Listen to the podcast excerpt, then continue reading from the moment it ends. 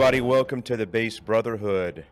My name is Alex, aka Lead Pacer. I'm joined by our production guru, Lasad Corday, and our honored guest is Montgomery Markland, also known as Monty.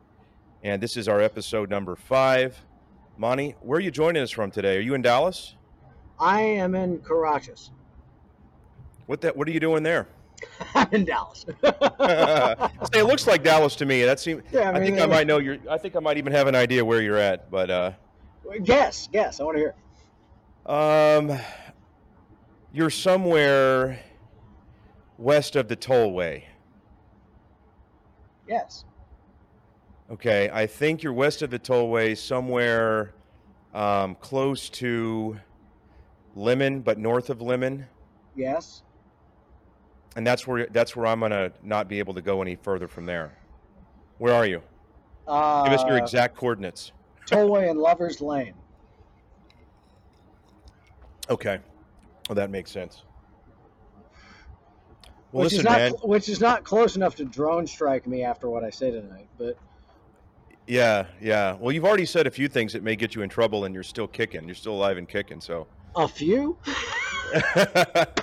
well, we're, well, we're going to get started. So, um, you know, I know you well. We've been friends for several years now.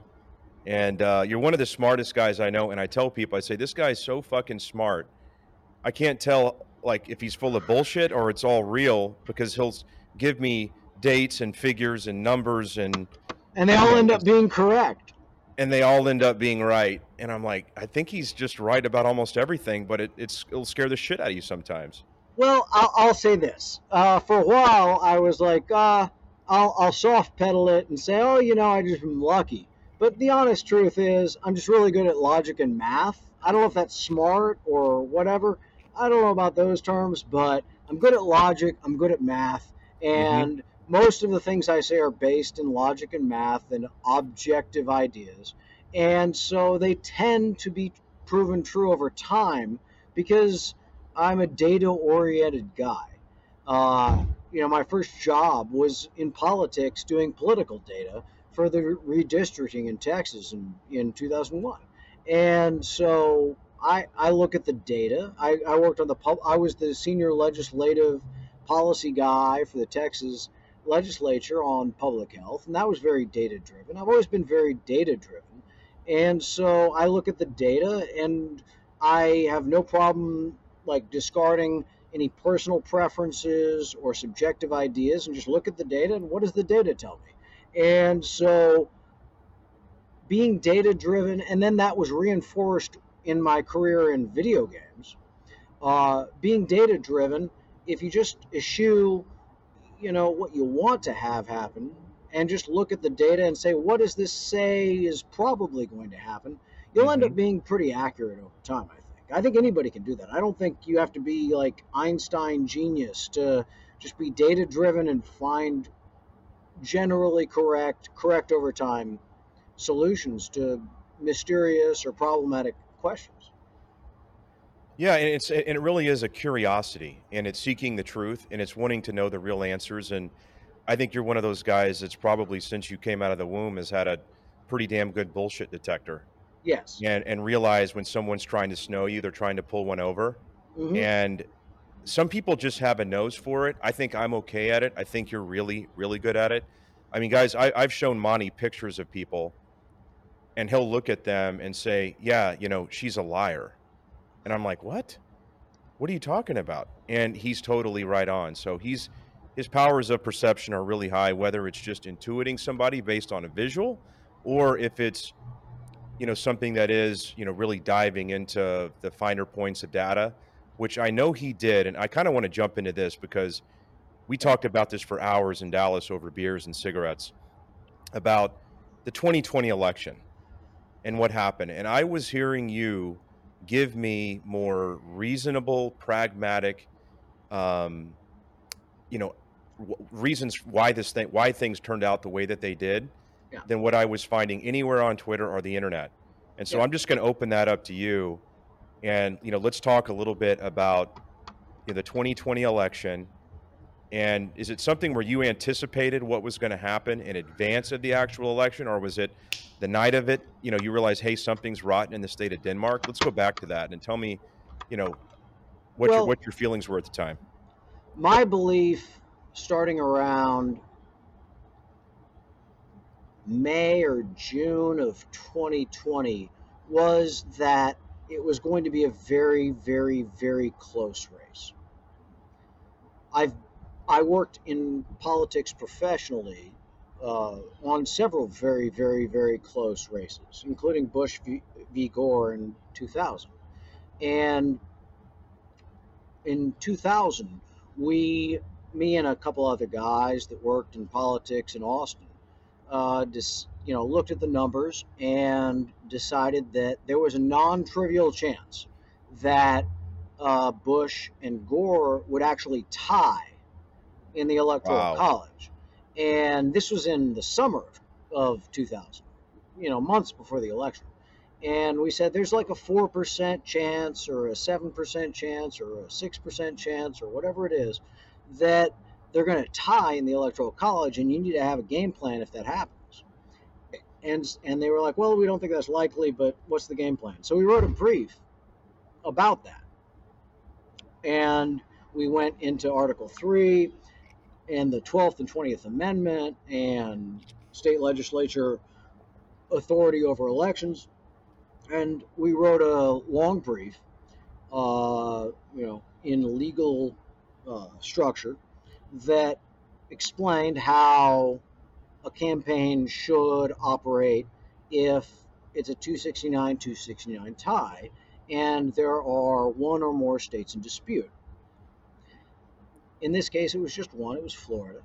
Uh, in, in the in the actual action, after we had written the brief preemptively, and our our recommendation in 2000 to Rove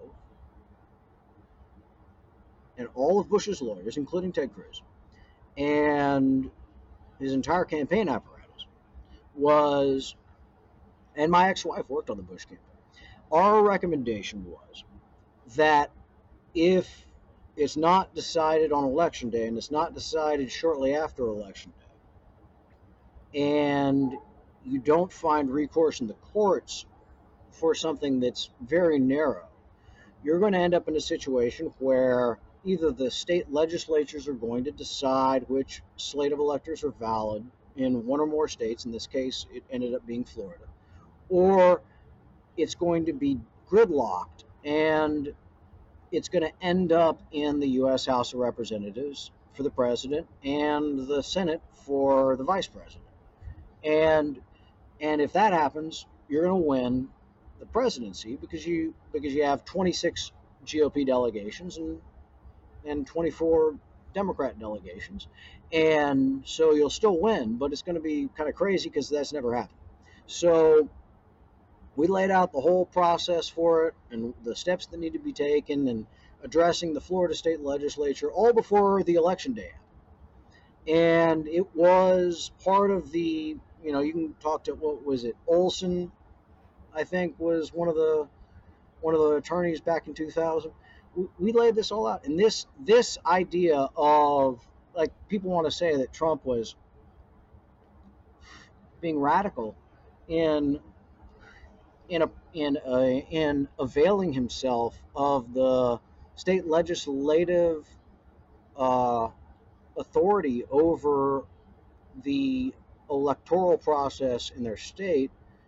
Uh, people want to say Trump was was was dangerous, radical for availing himself of that, but that's absurd. That was the failsafe plan for the Bush campaign. Mm-hmm. Dick Cheney signed off on it. George W. Bush signed on off on it. William Bennett signed off on it. Baker signed off on it. Everyone signed off on it. Yeah. It was the plan. It was the thing that they were going to do if they lost at the Supreme Court or didn't get certiorari.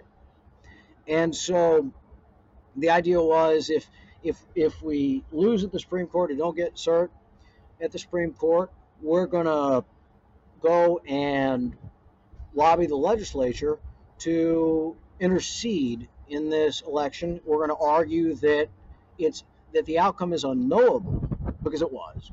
When you got like 500 ballots out of millions, I mean, you know, just random human error, not even fraud, just random human error Yeah. can render that outside the margin.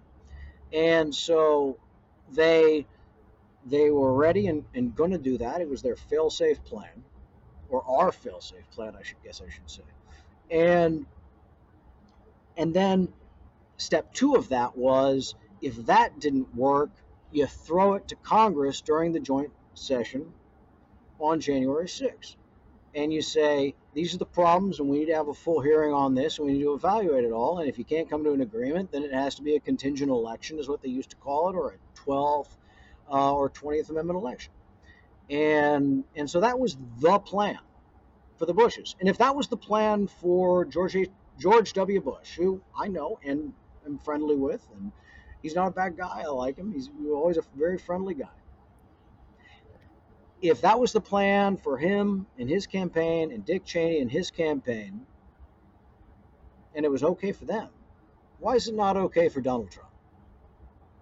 And and that's the question. Is it sounds like these contingencies were well prepared for with the Bush Yeah. campaign, and we forget about how close that was. I mean, I remember the hanging chads and Right. people looking up and examining it. And is this, uh, you know, did they puncture all the way through it? It looks like they might have perforated a little bit. What do they really mean to do? Is this a legitimate ballot? I mean, it was crazy, and it really just came down to, you know, again, a few hundred people. Yeah. But it's something to where the mechanics of what would happen were already. It was already being game pl- game plan. It was being war game with you guys, and it sounds like a lot of smart people were there. Yeah, before And- early voting started. I mean, we started this in July of 20 of 2000. Right. And so with the Trump campaign, what do you think happened? Do you think there was that same apparatus in place and the same Yes, intellectual yes. capital? Okay. I don't I don't think I, I I was part of it. Okay. Okay, let's talk about that. Yeah. I mean, I got no they can call me in front of the January 6th committee. I'll tell them everything. They, that's why I will never get called in front of the January 6th committee. They don't want to hear everything. so let's let's let's talk about what happened.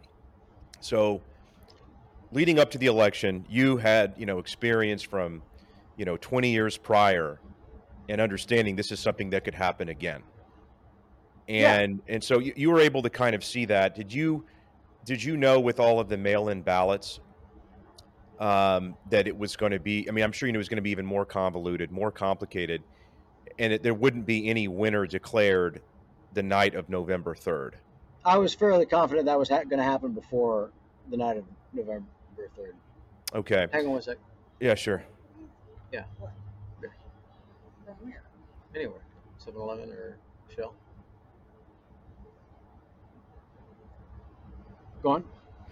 Yeah. So, um, when did you get pulled into? Because I know that you were running numbers like crazy. Yeah. Uh, you know, uh, really the night. I mean, almost the night of. Like you realize uh, this is getting like way, like th- this is nuts. What's happening right now? The the the ca- the catalyzing moment. yes, the catalyzing moment. and and and I want to be clear that this isn't just me. This is, and I can't really get into the details of who they are for a variety of reasons, but these are serious people that work together as a group of seven people, all with critical subject matter expertise in political data, information technology, hardware, uh, computer hardware, uh, foreign elections and interference, uh, the United States government apparatus generally, uh, military actions in foreign elections, um, just you know, a, a, a group of people that I'm friends with for years that just happen to have like a really critical mass of knowledge and subject matter skills uh, in that were that were pertinent to Q4 of 2020, and and we didn't we were like kind of watching things and looking at things and making uh, projections and hypotheses about what could happen, what should happen, what what states would be uh, early bellwethers when we saw exit polls or whatnot, uh, mm-hmm. and and so it was it was we had an interest in it, but we weren't actively looking for anything. We didn't. Have, our general point of view as a group was that uh, it was probably a coin flip between Donald Trump and Joe Biden, and it ended up being whatever happened. To take that aside, it was a coin flip and that was our opinion before it happened. We figured, you know, he's got about a 50% chance of winning, a 50% chance of losing each side. And so, and so one of them winning or losing uh, wouldn't have really changed our posture. We wouldn't have activated and started doing things if if it had just been oh coin flip, one of them won, one of them lost. Right. That, that wouldn't have triggered us to engage in seven guys for three months, uh, which is 21 man months. So, like, uh, more than a 1.5 man years of labor in three months, uh, really digging deep into the election system user manuals, the hardware diagrams, the circuit boards, the mm, uh, connectivity wow. issues, uh, going over into the like illegitimate vote area, like are there really dead people voting? We looked, we found them, and I'll explain a little bit more about that in a second. But I mean, we got evidence that nobody's ever seen that is is you know as good as a good movie, and so no, nobody's ever seen it, nobody's ever heard it, and there's a reason for that, and I'll explain that too. Uh, but on the night of the election, the thing that really motivated us to take a second look and say, wait, should we look at this a little closer? We have the capacity to look at it closer. Should we look at it closer? Is there something worth looking at here? Because uh, up until that point, we were just kind of, you know, people with our own professions and lives, you know, that happen to have a unique set of skills and and happen to be in the same place at the same time, but we mostly came from like being friends from playing video games and stuff like that. And so so on the night of the election, the thing that the thing that triggered kind of a cascading series of events was when Fox News called Arizona. Yes. And I've been on a campaign on election night many times and I'm usually the data guy. So, so I looked at that, and my gut feeling was that can't possibly be an accurate call. Mm-hmm. It's too close. You can't possibly have any degree of certainty about that call. But that was just a gut feeling, so I didn't say that. I didn't like start hammering Chris Wallace's producer yet, or Aaron Mil- not Arnon Milchan. He's the spy. Uh, what's his name? Wait, who who are we thinking of here? Give me Stirewalt, Stirewalt, and Milchan. Who, who are the? I, I know, know, who you're. I know who you're. I can't recall the name. I know who you're talking about. Chris something. Chris Dowell and and Milcha Mill something. I don't remember his name. Uh, he got We'll fired. find it. We'll find it. Um, No big deal. So they called that, and I didn't think it was nefarious or anything, and I'm not sure it is to this day. I think they just the computer said call it, so they called it. Fine, but you can uncall it. It happened in 2000. So I went and communicated to everybody I know at Fox News the producers mainly, some personalities, and I said you can't you can't legitimately call this, and th- and and that that communication to about thirty people went out nearly instantaneously within three minutes of them calling Arizona.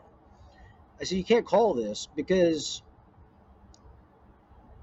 I'm running the numbers right now while I'm talking to you and the numbers say it's impossible for you to call.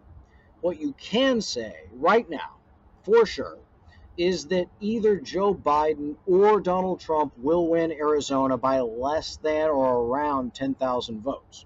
You can say that right now, for sure. Why don't That's- they? Why don't they do that? gonna That's. Monty, that's a really good question, though. Why don't they do that? Why do they need to do these calls whenever there's Well- so much data to be to be gathered? I don't. It doesn't make any sense. Just generally, as a point, why wouldn't I- they do that? One, I think it's they have a desire to be first.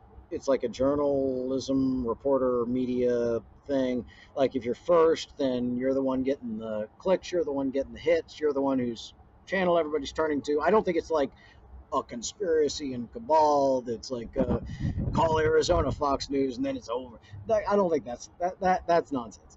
But I think that there's a an urge or desire to to be first Yeah. in that and even if they're wrong even if it's fake or whatever just to be first because that's going to drive audience it's going to get people to tune to your channel it's going to drive ratings which drives your ad revenue and, And it puts pressure on the other networks too to find out whatever Fox knows, right? So right, that now what's they fox knows that we don't know right. so you're you're so everybody starts chasing you so i think it's a little bit of a like a cynical business decision more than it is uh, an agenda decision or a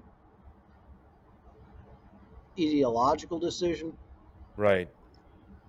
Right. i think it's, just, you know it seemed like a business opportunity to be the first out of the gates with the arizona call but the arizona call was wrong Yeah. it doesn't matter it doesn't matter if the arizona call ended up being right if you say there was nothing wrong with arizona's election and joe biden won it by 10x thousand votes it doesn't matter if you end up being correct if calling it at the time was still incorrect mm-hmm.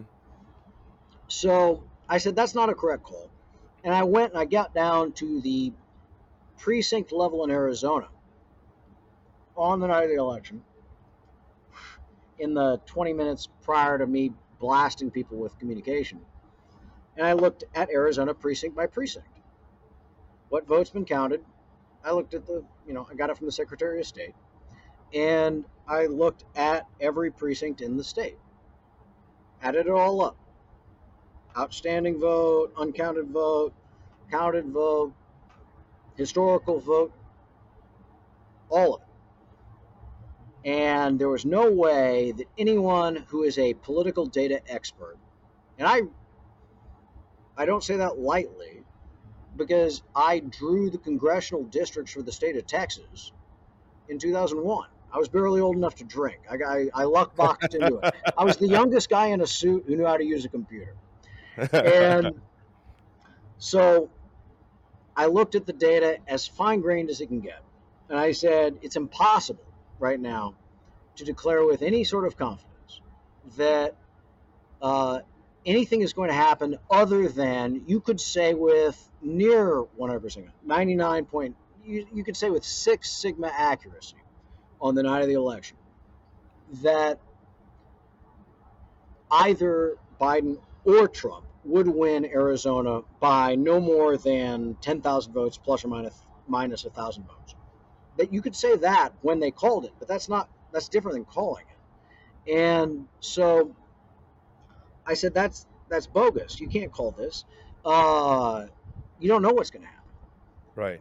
You don't know who voted in some of these late reporting precincts and counties. You don't know like who voted all of a sudden that didn't vote in the prior two like there's too much noise and right. you just don't have a good read on it so so calling it is irresponsible it doesn't it doesn't matter who it hurts uh, it's just irresponsible to say that because it wasn't factually supported it wasn't supported by data and it wasn't supported by fact and and a lot of people that made that call on the night of the election at fox in 2020 they've since been fired I don't know if that's connected or not, but hey, or just so, generally they're generally incompetent or a little too trigger happy. yeah. I was like, you can wait like 30 minutes and like run the numbers like seven different ways and like maybe like think about it that way. Right. And so, and that was a message that was delivered to all of them directly. So, so that happened and that got me like more interested in the more interested in spending my time because I don't work in politics right now. I have in the past, but currently I don't. But I'm still in almost all of my professional endeavors very data driven, and right. so that got me interested in digging into the data in other states. I was like, well, what what is really going on? Because this is idiosyncratic from prior elections. What's going on in, in, in the in the closest states? We looked at New Hampshire, Virginia, we looked at Nevada, Arizona. We looked at uh, New Mexico. We looked at uh, North Carolina, Wisconsin, Michigan, Minnesota, Iowa. Uh, you know all the Georgia obviously. All yeah. the, the the seven states there was focused on, and then an additional like four states. Okay. And while we started to dig into that, the uh, the vote counting stopped. The tabulation stopped in the middle of us doing this, which was unprecedented. Never seen it happen, and I don't think anybody has. And that was curious. We found that to be curious. Uh, but we didn't jump to any conclusions. We didn't say this happened or that happened. We just stayed focused on the data and kept compiling data and putting it into a uh, SQL database and cross referencing it. And and measuring all of the and then we started pulling in and this is where I think I think the people that did the post election, I think they don't get enough credit, whether it's Rudy Giuliani or Jenna Ellis or whoever. I don't think they get enough credit because being behind in like being behind a week later in five or six states or whatever it was, uh, getting over like winning a post-election challenge with that many jurisdictions has never happened, and it's an insane proposition. And they got as close as anybody's ever gotten to doing it. And so you have to give some credit to those folks, whether they won or lost. Uh, the but we started looking at everything, and we even pull, started pulling in because it became rapidly apparent to us that this was a multi-state problem so we said, all right, we have the state data, we have the voting data, we have this, we have that.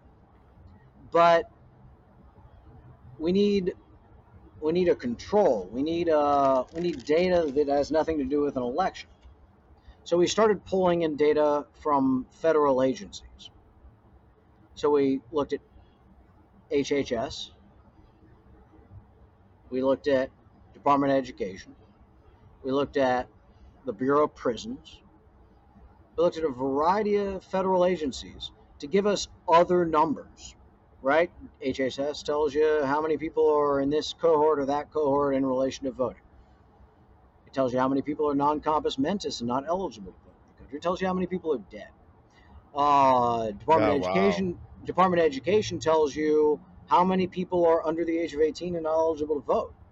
Mm-hmm. Uh, Bureau of Prisons tells you how many people are in federal penitentiary and not eligible to vote. And if you have a federal penitentiary in your county, like Allegheny County, It's a non-trivial number as related to the percentage of the population. And then we looked at the census data. We said how many people were actually alive in the United States of America on election day. We got that number. We said that's a useful number. Now, how many of them were eligible to register to vote? Not just eligible to vote, not just register to vote. This is and not just voting age. Voting age doesn't exclude some people that are voting age but not eligible to register to vote. So we looked at how many people, and we derived a pretty exact number. I would say it's within 250,000 people, one way or the other, of how many people live in the United States of America that are eligible to register to vote. And this Mhm. becomes important later because that number you can use to reverse engineer how many people had to have been registered and voted in order for there to be X number of votes in any given jurisdiction, whether it's a state, a county, or the nation. So we pulled in all data, which nobody else was doing. Everybody else was chasing Ruby Freeman. no, I haven't. I have never heard of anybody going to this level to extrapolate from all these different data sources and paint such a compelling, detailed picture. I, I haven't almost worked. Yeah. So let's yeah. So let, let's keep going. Um, what did you find? we found that there were between, depending on, okay, so the independent variable in all this is, and most of our analysis had nothing to do with fraud. We didn't really pay a lot of attention to fraud. We found some really obvious examples of it. We found crack houses with 15 dead people registered to vote in it in in Wayne County, and there's a Tesla P100D in the driveway oh, And- shit. obviously like a vote mill organized, oh organized with organized crime. You know, they got a Wayne crack County, house, and they're Yeah. like, "Oh yeah, we'll fucking jack up some fucking dead voters." You know, just slip us some money. Like uh, that's the same way it's been since like uh, Joseph Kennedy got involved or Tammany Hall. So Yeah. obviously that happened, but let's zero that out and ignore it for a second. We focused on just the raw data and what it meant, and and so we derived a number of people in the United States of America on November 3rd that were eligible to register to vote and we didn't even we didn't even modify it by eligible to register to vote in time for the election or did register to vote in time we just said how many people were there that were eligible to register to vote by election day or on election day even though that's kind of a generous number. But if it doesn't work at the generous number, it surely won't work at the less generous number. So there was about 224 million people in the United States of America that were eligible to register to vote for the 2020 election, give or take a small number. 224 million people. How many people voted? Well, we had um, we had Trump. 160? 100 was it was it Trump got 75, 74, 75. like Biden got 159, 81. right? Yeah, that sound well. Yeah, that sounds about right. 159, 160. Uh, so, all right. So if 160 million people voted and 224 million people are eligible to register to vote, how many people are registered to vote that voted? Well, so you've got, you know, 60, what is it? you have 64 million people that, you know, 64, 65 million people that, you know, didn't vote, could have, right? So it's So, I like mean- so, so it, call it 62.5 out of 225. That makes the math a little easier. You're talking about like 30% of the eligible to register adult population did not vote. Which is, it's exceptionally high turnout. It's I mean, I exceptionally think high. we, we've never seen anything. I mean, I think, you know, you look at, um, I think you're usually looking at low to mid 50s is what we've historically looked at in this country. So you're talking about, a really Well- high a really high turnout Yeah. presidential election. You're looking at like mid 50%. well, maybe Monty, that seems just impossible. Like, I mean, because every election is the most important one of our left lifetimes, right? So why was 2020 such an outlier compared to every other election? Well, I think not- I think I think that's a good point, and there it's worth investigating over time. But we don't have to talk about that yet because we can prove that it's bogus before we even get there. So, and how? Well, there's a unique thing about elections nationally in the United States of America. They're held by state jurisdiction. The federal government does not tabulate votes. The states do. And you know what the states have? They have voter rolls. And they have a record of who voted, along with a record of their population and who's registered and all of that. And so, the best and most simple way to decide if this is a realistic number or within the bounds of like just margin of error or if there's something wrong is to look at that. Look at that number of 160 million votes, 224 million people eligible to register to vote, and then take that, put that in a couple of columns in a spreadsheet. Basic accounting. This ain't calculus, just math. Right. And put that on one side, and then go state by state, not just the states the people are arguing about, all 50 states, plus everybody that's not in the state that's voting. Add that all up individually. How many people were registered to vote? How many people did vote according to the state? How many people's votes were tabulated? Add all that up. That number should match within, you know, a few thousand or 10,000 with a reasonable margin of error just because of, you know, disorganization and chaos. They should be pretty close numbers, right? Mm-hmm. they, they might not be exact. Somebody might not have filled out all the right forms. Some information might have gotten lost. You might have a 1% deviation or something just from, you know, chaos. But it should be at least close, right? Here's the thing it wasn't close at all.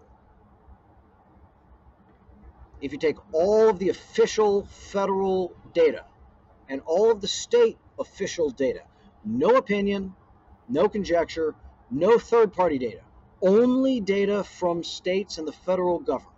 Mm-hmm.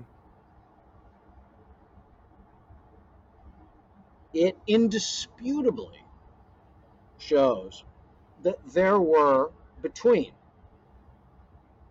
11.5 million and 17.5 million tabulated votes that were not cast by an individual living in the United States of America, eligible to register to vote and voted, or an individual outside of the United States, eligible to register to vote and voted. 11.5 million to 17.5 million. That's that's unbelievable. So, what? How did this happen? because the machines are broken. Now is uh, okay. People let's don't like that. People don't like that answer because they want like the story with people in it where Ruby Yeah, is doing a it- well, thing I mean- fraud or what. It's Right. because the machines are terribly or engineered. The Okay, software let's- is garbage. What did you? What? So what happened to the machine? So this is is this is this you know the company that starts with a D? Is this Dominion, or is this a number of companies? I think it's most of them because they all come from the same original software. They have different labels and they have different features and they have different product Wait, so is, is, is so Dominion? Are they making the machines and then licensing some kind of software? To- to- okay, so so we got to go back in history a little bit. All Yeah. of this electronic voting was put in place with a lot of money by states and and and the U.S. government to to to try to prevent what happened in 2000. They didn't want hanging chads and a bunch of you know random people in one county in Florida like being the you know fail safe for a national election. So they were like, let's make it, let's use machines. They're great. Well, they're not great. I made video games for 15 years. Machines are terrible. and so they but they, but you know they, they were hopeful and so they were like let's get it let's let's let's uh you know let's make this big data let's get machines involved right. and so they engineered software. And the software works fine if it's not a close election. No problem. Any any failure rate in the software no big deal. It's not a close election. You'll get the right outcome. But if it's a very close election, the margin of failure, the rate of failure of the machines exceeds the margin of error in the voting, the margin of victory in the voting by an order of magnitude.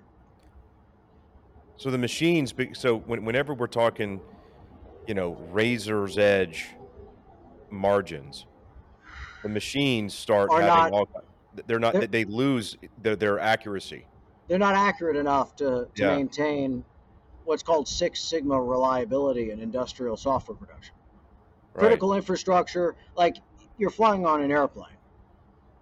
You want the avionics software to be six sigma. You want it to never fail except one out of 10,000 times one out of a 100,000 times one out of a million times whatever your whatever your standard is. And so the election hardware and software infrastructure is not even remotely close to that. It has a I would say minimum of 4% failure rate, maximum of 7% failure rate, depending on the inputs. So,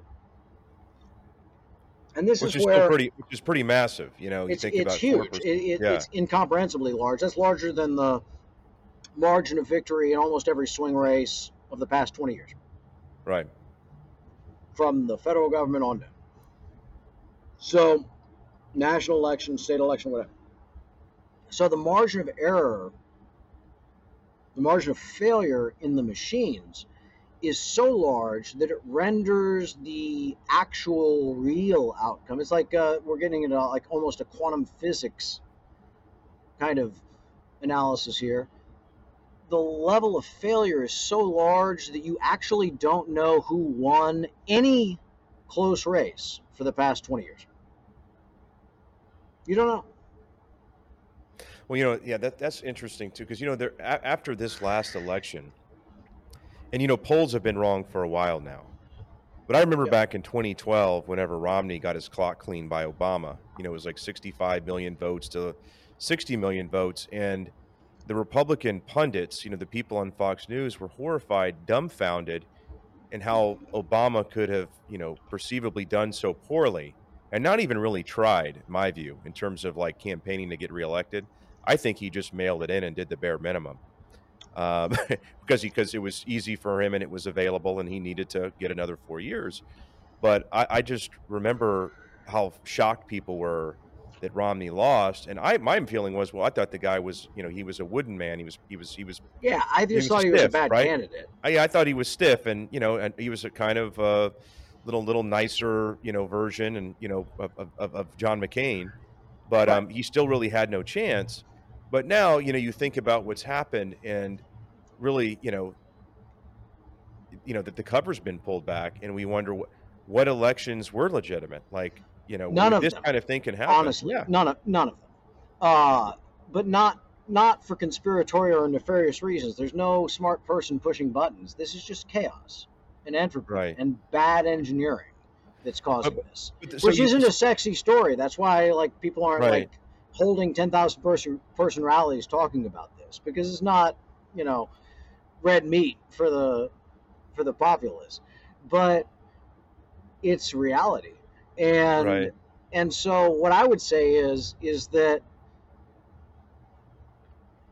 I think that most people working at a federal political level as a politico consultant manager and and almost every single elected official does not have the technical capacity understanding or knowledge across multi-disciplines to understand what's going on because if they did they would fix this now money might have an inkling of what's going on and I'm inclined to believe that they do, and and I'm inclined to believe that they'll push for it to be fixed.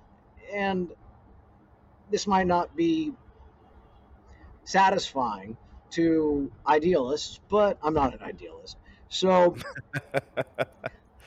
I think that if you asked the people that spend billions of dollars as a group aggregate on, and I was a max donor to the Trump campaign in 2020. So I'm not Soros, I'm not kicking around a billion dollars, but you know, I've contributed a large amount of money to some campaigns. Uh, I think that if you really made people that push a lot of money, big pharma lobbyist PACs, big oil pharma, whatever PACs, all the big money in politics, if they understood that their money means nothing, oh my God. They will definitely make this fixed. Right. They do not like the one thing in the world that they don't want to do is just light a billion dollars on fire. Because that's Yeah. what they did in 2020. They literally just burned several billion dollars because Yeah. their money had no impact on the outcome. The money. this- you- I, this you know, is just a- for, yeah, just for a second here. I think about how, you know, we need to get this right. And you're someone that's been laser focused on it. You know, you spent several months on it. You know, as a full time endeavor, as really a labor of love, and as just a concerned, engaged citizen. You, I- I just remember, you know, you texting me, and I'm like, oh my God, there's nobody that's more attuned as to what's happening than him. thank you. But I think we think about where we are now, and our priorities are completely different in what's going on right now. And so, you know, it's it's almost been memory holed, and people like you and I, and a lot of our viewers and friends and family, we still have that bad taste in our mouths. But at the same time, you know, the world has kind of moved on in a way. And what's to what are we to think that this isn't going to happen again? Well, I can tell you one thing.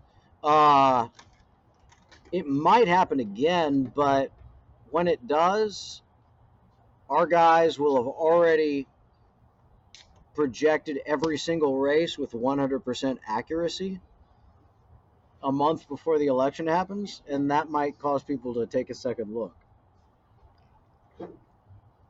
So I want to I want to go back to because we know how the um, we know how the machines work. I could build you a domain.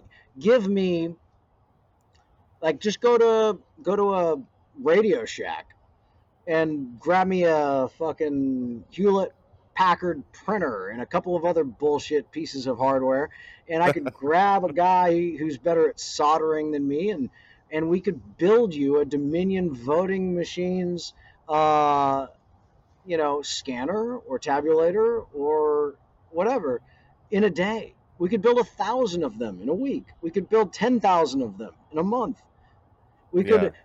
we don't even have to do that. I think making it physical would make people understand more because it's tactile and they would get it more. But we could just take all of the rules and, and algorithms and methods that are outlined in the Dominion user manuals, the Smartmatic ES&S manuals. We could just take all of that information and all of the data in the country on November 3rd and put it all in a simulation in the cloud mhm. and run the election a million times and see what happens. I know what ha- would happen. I don't think most people do, but you know what would happen? Donald What Trump would win 50% of the time. Joe Biden would win 50% of the time. Over a million runs.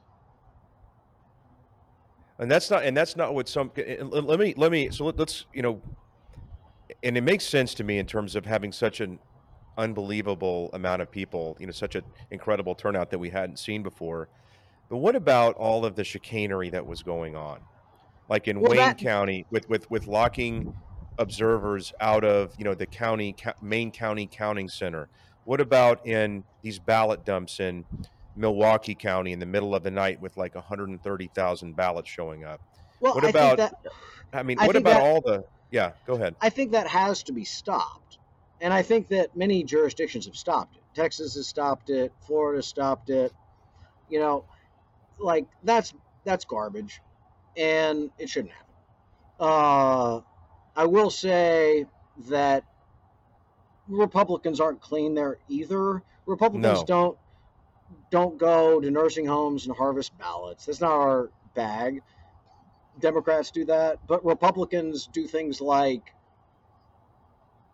pile a million savvy data guys and lawyers onto the redistricting process and do something similar that's within the confines of the law, just like, you know, the ballots in Wisconsin within the confines of the law. You know, everybody's going to push their edge wherever they got it. And Republicans, their edge is in redistricting and other systematic maneuverings for elections. And Democrats' edge is more on the ground and in Mhm. you know nursing homes and stuff. I don't think either one is yeah. Yeah. I don't. I don't think either one is good or healthy. It's just kind of mutually assured destruction, and, and each side's going to do the thing they're best at, and you know. So, did fraud happen? Anybody who says fraud didn't happen is drank the Kool Aid. I don't think you can ever get them back. Uh, fraud's been happening since elections exist. The first time there was a ballot box, maybe there was no fraud. Like, wh- when was the first ballot box? I don't know. Uh, 2,000 years ago or 3,000 Yeah. years ago? I mean, probably even before, but way back. I mean, who knows? Hammurabi?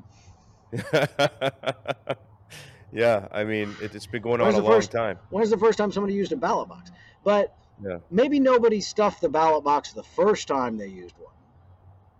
But the second time, you better be damn sure they stuffed that ballot box. And every ballot box since, somebody's been trying to stuff it. Oh, Every demo- single dem- one. Democracy's beautiful, isn't it? Well, it's messy, but it's better Yeah. than the alternative, which is woke, nihilistic, cultural Maoism. So, Yeah, which we're, we're going to get into here in a little bit. So, you know, kind of, we're, we're going to um, kind of summing up the, the, the 2020 election. Um, machines malfunction on a massive scale. they crash. They, they, they, didn't they just crashed. malfunction; they crash, and They- that's where they you get the overcounted. All, yeah. all those like crazy jumps in people's numbers and stuff like that you see in some states. Like those are not like someone dumping like a million ballots into a machine, and then all of a sudden, candidate A or Let, candidate us talk B about that. has, what more happens? votes. What happens to the legitimacy of the United States if if we, all this energy was spent in, for this election, and that that you're having malfunctions on that scale, and it becomes public knowledge, and it, go, it travels all over the world? What does that do to the standing of the United States?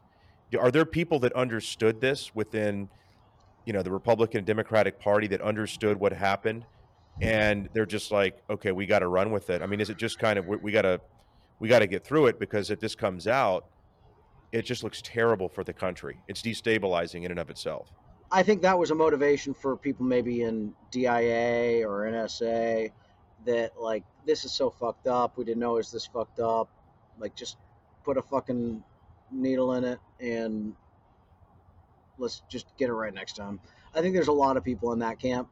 Um, I think there's a lot of people in the more principled areas, even if they change their message depending on who it, if their party's in control in Congress, they're going to switch their position because they're politicians and that's what politicians do.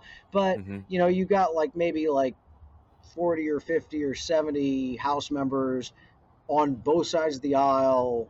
If they're on the losing side, they're going to holler about this. But most won't because it's too complicated and they don't understand it. You got to remember that, I mean, most of the people in Congress didn't use email until this century, if they do. And some of them don't even use email You're right. right? I used email in 1995. I was on the internet in 1989. I used a personal computer in 1984, and I'm only 43 years old. So I think that you have a large group of people who just simply don't understand the parameters of it. It's like if you grabbed like a regiment from, you know, the Napoleonic army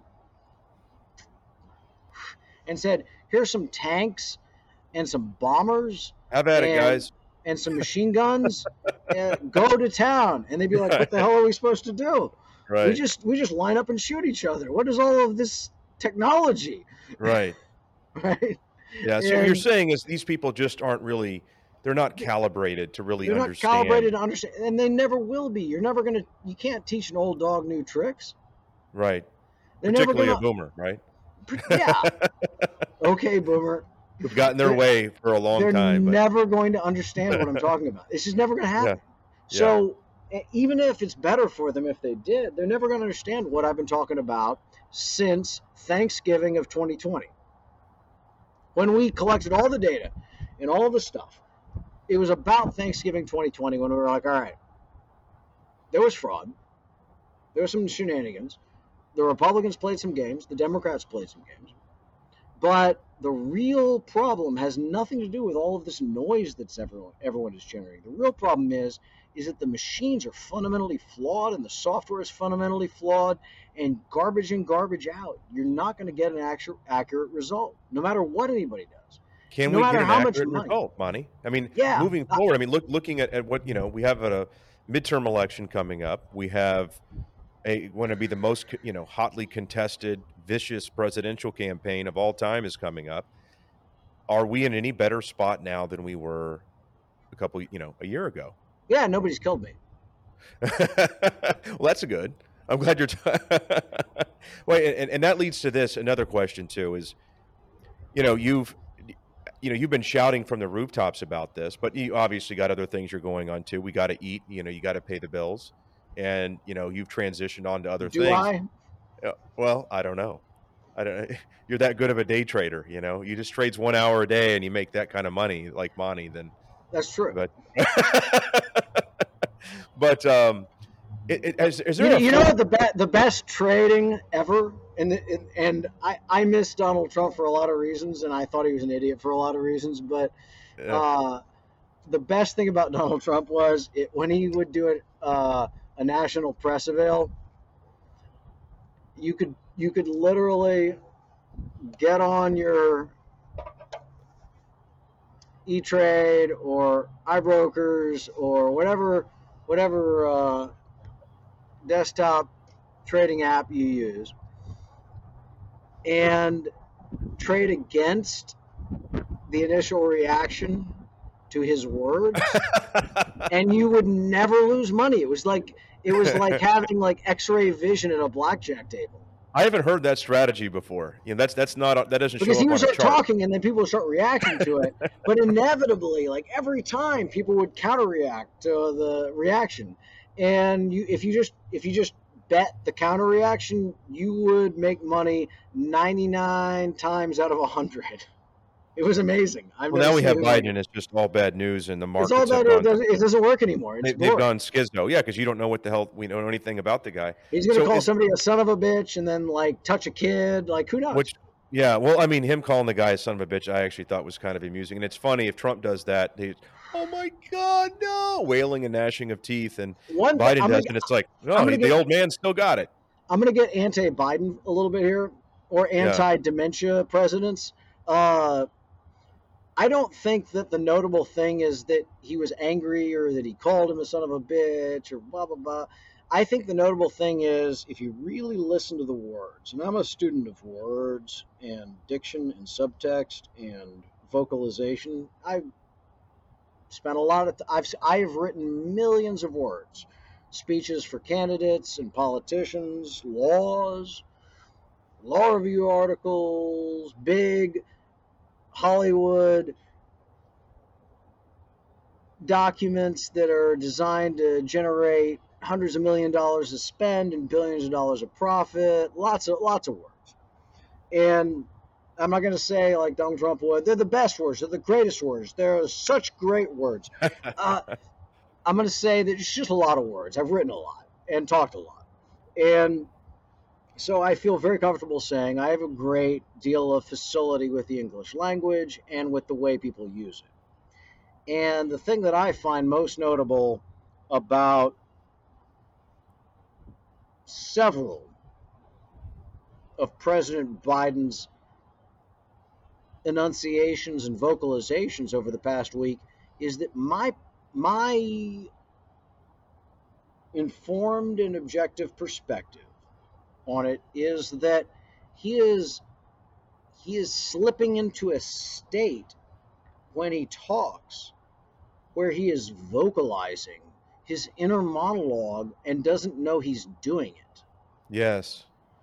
and and Yes. that that is concerning i know he's an idiot i know he's a, a slime bag i know he's a corrupt but everybody in politics is corrupt i'm like not really like you're not telling me anything i don't know He's not uniquely bad compared he's to not uniquely bad compared Yeah. to politicians like he's just another one of them you know uh and you know that's politics you know it's a dirty business people say that for a reason So it's increasingly concerning. I mean, you've you've seen, uh, uh, you know, as, as bad as he was, he's deteriorating even worse. This is deteriorate. To me, that thing, the way he said it. What, what was the line? Uh, Doocy asks, uh, About inflation, is, in, it's is, is inflation a political liability going into the midterms? yeah, and- And they're rushing everybody out, and Biden thinks it's over, and he forgets the mic is on, which is for somebody who's been in public life for that long, like to forget the mic's on in that situation. I could get understand it if he's mic'd and he goes into the bathroom and he takes a piss and everybody hears him pissing. It's easy to forget your mic's on. Do you think he really forgot though? You think he just? I mean, because No, he him, li- he did he, he forgot that. No, he straight up did not intend for that to be caught by the mic. For sure. and of course he gets away with it. Yeah, I don't think he is. I don't think he's getting away with it. Well, he shouldn't. He's he not. shouldn't. I, No, you know, it's- cer- it's- he was at 33% approval a week ago. I mean, before all of the stuff in the past week. And it's not even been a week since his press conference, which was a mind bending, like, I thought I had done acid. Like, insane. Like, I, I watched it and I was like, I think I'm getting dumber watching this. yeah. I well, you know, kudos to you for actually having the. I stuck out the whole. Well, you know, I I took a break. I took a shower. I jerked off. I smoked a cigarette, and I came back. I was like, surely it'll be over now. It wasn't over. It was No. another hour. and so I think, like, when I hear him say, what, what what's the exact quote? He goes, uh, He's like, no, it's an asset. no, It's- it's an asset, Yeah. comma, more inflation, comma. What a stupid son of a bitch. You dumb son of a bitch. Now, yeah. what does that sound like? Does that sound like someone talking to people? No, that that's a great point. I mean, it, it, Or does it it is an sound like internal dialogue. it sounds like someone vocalizing their internal monologue without without any filter or control, hmm right? Sound like someone who has lost control of their ability to differentiate what they say out loud to people and what their internal monologue is. And that is a sign of dementia. I mean, ask a doctor. It is. Yeah, So yeah. the guy is definitely cognitively impaired. I don't think there's any. And the, the the angry outbursts, like he yelled at some random reporter from like I don't know Newsday or Time or whatever garbage magazine it was.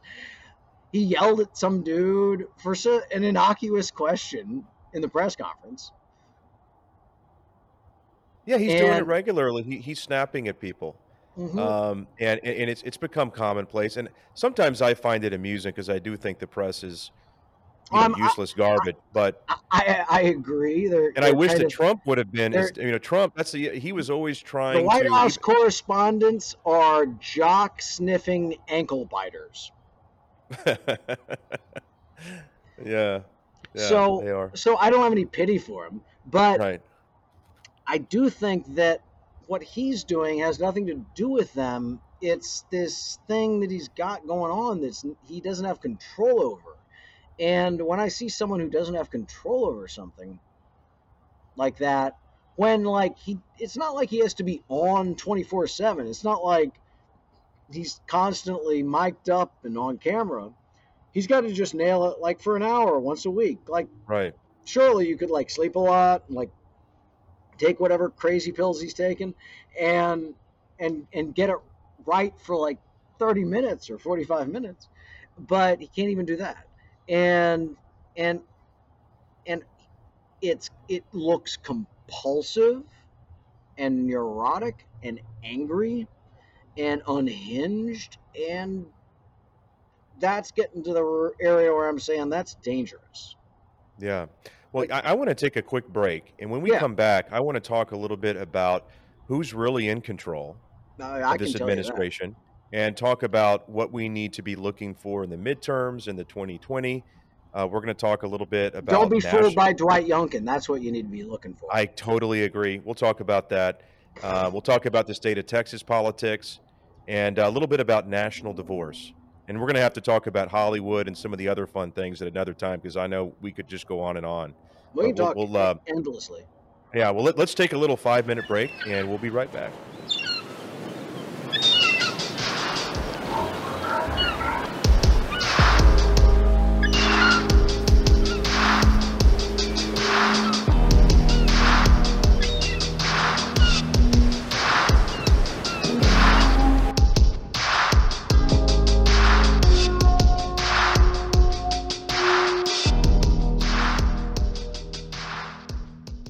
Listen, all right, so we're back, and you know we're wrapping up the 2020 election, and you know doing a download there. So you know, who are the good guys and the bad guys coming out of the 2020 election? Everyone's a bad guy.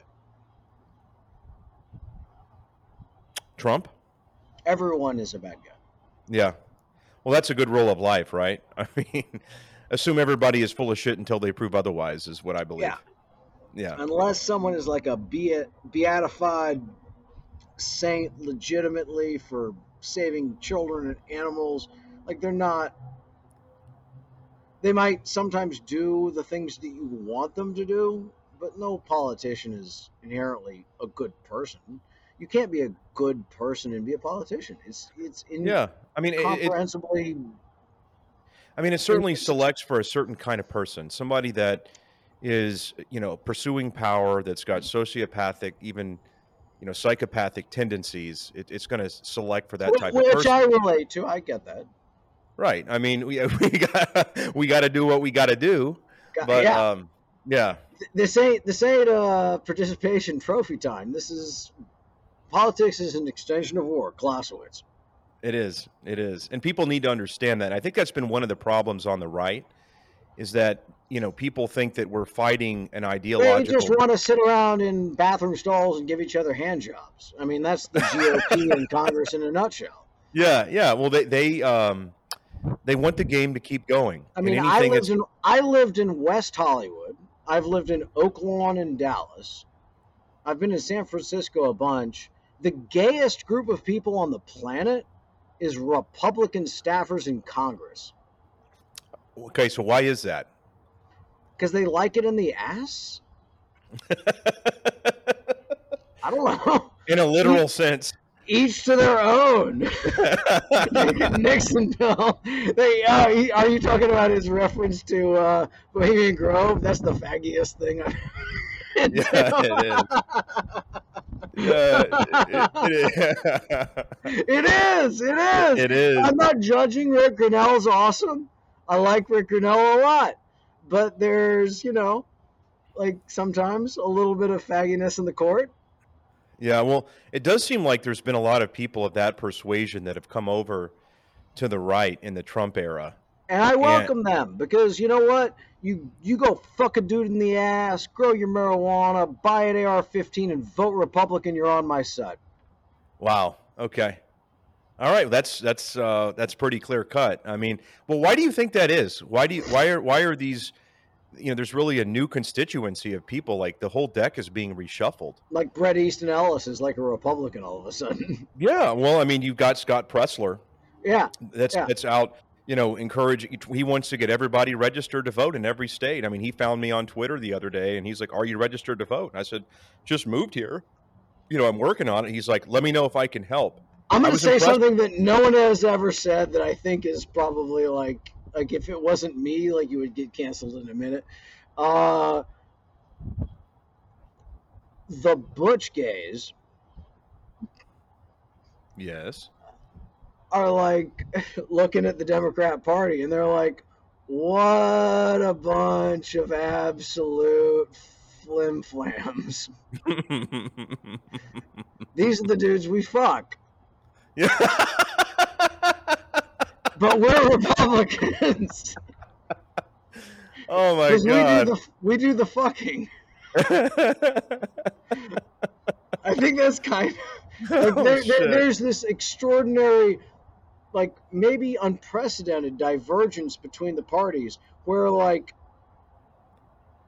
submissiveness and weakness and femininity and victimization is all Democrat, and masculinity and power and uh, forthrightness and no bullshit and no like passive aggressive, no like you know mealy mouth nonsense, no emotions, just facts, not feelings, is all on the right. And I so like I'm not denigrating the beauty of the feminine side of human nature. My wife is very feminine. But she enjoys the fact that I'm very masculine. And I think there's this kind of like weird thing where that has become like part of the two party thing. yeah. I don't think it's sustainable. I think it's kind of dumb. But I mean, I'm gonna say something that like probably like everybody's gonna be like, "Oh my god, I can't believe you said it." But when they go to bed at night, they'll be like, "Oh my god, it's so right." Uh, That's what we're here for, brother. That's what we why? need. Why are all the attractive women Republicans? Mm-hmm. All of them. Yes. Every single one. Not even like, oh, there's a preponderance. Oh, there's a majority. No. Like, if you are attractive and you're a woman, you're a Republican. Yeah. 99.99999 times out of 100, uh, of 10,000. What is that? I don't know. Uh, it- it- it's- it's- it's some- there's also there's also some physiological or physical manifestations of this. Uh, Republican men kind of fall into two groups. They all fit into the same attitude, but there's two kinds. One is like, you know, just gorgeously handsome guys like me, based. and the other is like totally unattractive dudes that are pretty alpha and and the hot girls like it Yeah. and so hey but in the democrat party you got some dudes that are handsome but they're pussies Yeah. Yeah. I and mean, then they you could. got They, some and, and they're like strongest people that are most like like me like i have more in common with adam schiff than fucking jon tester in Adam terms Schiff, of. Adam Schiff is a fucking douche. Yeah. But Adam Schiff is like, Russia, Russia, Russia, I'm gonna put my dick on the committee table. Russia, Russia, Russia. And like he just won't stop fucking talking about it. I mean, that's kind of alpha. Well, I mean, that's and that, that's I mean, I know com- he's they're they're I committed. know I, I know he's gay. And there's nothing wrong with that. It, it if there was something wrong with that and it was not uh, genetically predisposed, it would have disappeared. So there is a fundamental scientific biological reality that there are just dudes that like it in the ass and dudes that like fucking dudes in the ass, and that's never going to change. Otherwise, it already would have. All right, so so so let, let let's talk about that. So one of one of our favorite. We're gonna, I didn't know that was what we were going to talk about. I'm no, just we're just going to roll with that for a second. So you look at somebody like Milo, Milo Yiannopoulos, who we, we're going to have on the show. We're going after Milo here in the next couple of weeks. We want to have him come in studio, but he's somebody that was this. I'll talk to Milo. I mean, when everybody canceled him, I was like uh, pretty, you know, comfortably ensconced in Hollywood. And I said, look, if you want, you want someone in Hollywood to say something for you, I don't give a shit. I think you're doing a good thing. Yeah, he. he and, and he was, uh, you know, his star rose so quickly, and he was one of the smartest guys out there. He is loqu- loquacious as anybody, and really had these alpha qualities. He was just unabashed, um, Yeah. you know, hardcore for Trump and really for you know restoring American greatness. And he Let's not put too fine a point on. The dude fucks. exactly, and that's the whole thing with gay, gay men is that they. that's the thing about the spectrum of gay men. You've got some that are absolute rabbits, and then you've got on the other side they're almost asexual. He was on this side. He was just like, "Ah." He was yeah, he was hardcore, but he, you know, his his star fell, and you know now he has come out and said that you know he's I don't think his star fell. I think he got like censored. Like Yeah, well, that's what I mean. I mean, he degree. well, it was one of those things to where he there has to be a, an appropriate level of self censorship, or you're going to be booted from these major platforms, and unless you can create your own platform, he needed better lawyers. well, we, we, and we've talked about this. Milo is a performance artist. Yes, S somebody like Alex Jones is a businessman and an entertainer. but Milo is more showman. like a comedian in the seventies Yeah. or something. You know, so he like, needed uh, so he needed somebody looking out for him. He he needed, needed, people. somebody looking out for him. He didn't have Yeah. somebody looking out for him. No, he didn't, and and so now it, he's kind of marooned and trying to work his way back. But he uh, he made a really interesting observation the other day. I can fix it in six weeks.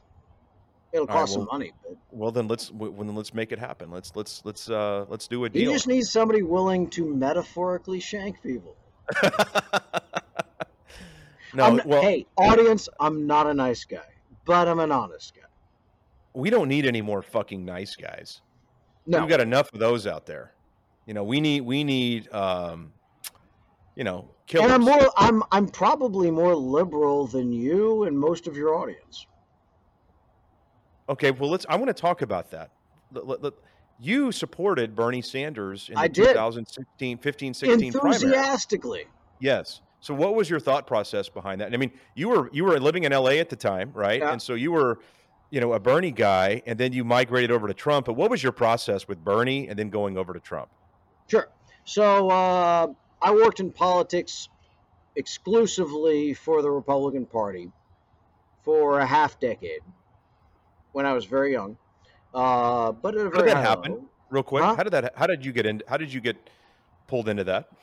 Uh, I did not get pulled into that. I read The Prince by Machiavelli and a lot of other good books because I actually got an education in high school and I applied what I learned and what I experienced in a you know pretty you know intense prep school environment and uh, and went about. I said I want to I want to work in politics and so I did the things that were necessary to do it. It started with.